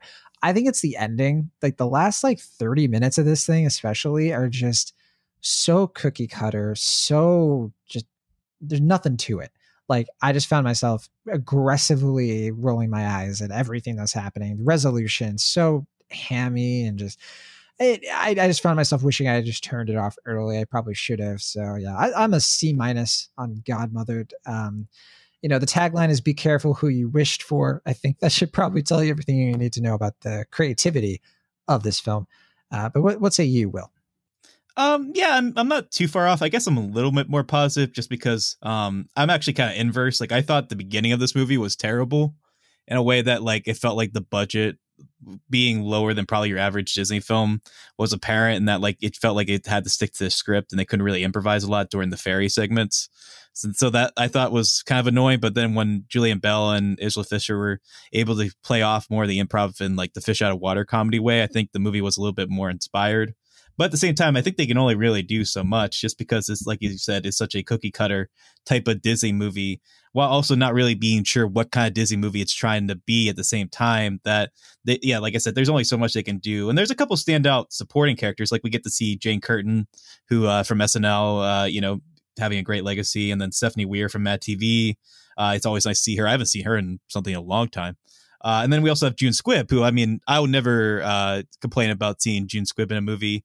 And you know, I, I kind of wish the movie was just June Squibb, like they had just cast June Squibb Yeah. and Jillian Bell's part, because I think that would have been more fun. Oh, than- wouldn't it have been? Oh, Yeah. that'd been perfect.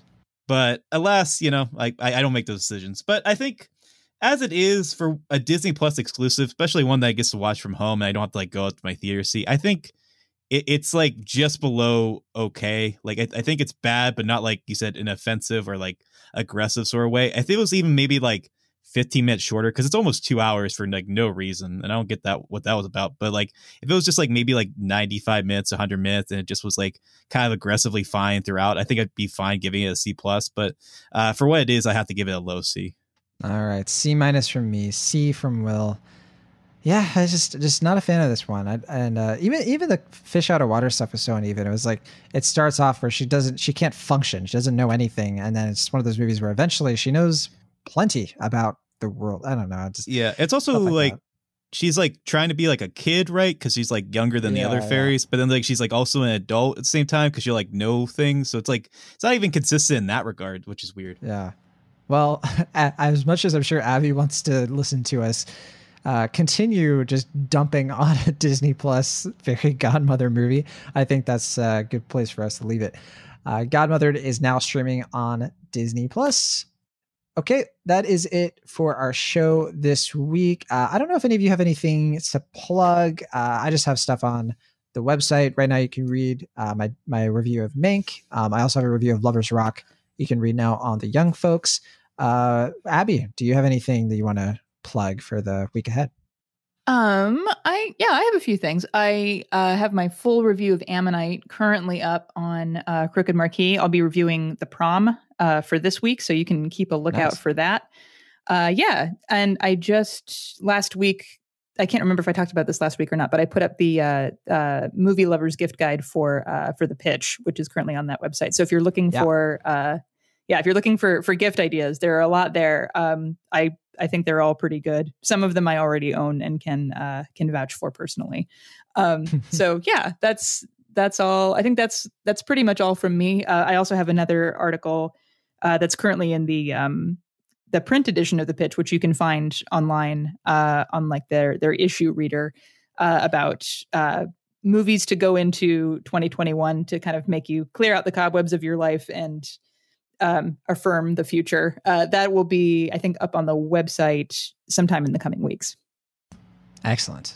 Uh, what about you, Will? Uh, anything you want to plug for this week? Sure. Um, I actually wrote this and it got published back in October, but since it's pretty close to Christmas, I figure I'll share it now. Um, especially since we're talking about Elf. Um, over at Cinema Blend, I wrote an article kind of pitching what an Elf sequel would be, especially 18 years after, since we're kind of getting these uh, late in the game sequels from like Borat 2 and a few others that we're seeing. Like, could you make an Elf 2, especially with the daughter character that was introduced at the end of the first movie and kind of exploring uh, if that's something worth pursuing. And uh, I think it turned out right. So I, I, think it's a fun little article that is worth reading around the Christmas time. So I'll plug that one. That sounds awesome. I hope we uh, can talk about that for our holiday special because I want to pick your brain. Um, Elf is such a great movie. I love it. Uh, Jon Favreau again. Yeah, it's made so many so many good things the last twenty years. All right, that's it for our show this week from the Internet California. I am John Negroni. From the Internet Pennsylvania, I'm West. From the Internet Kansas City, I'm Abby Olcese. See you next time.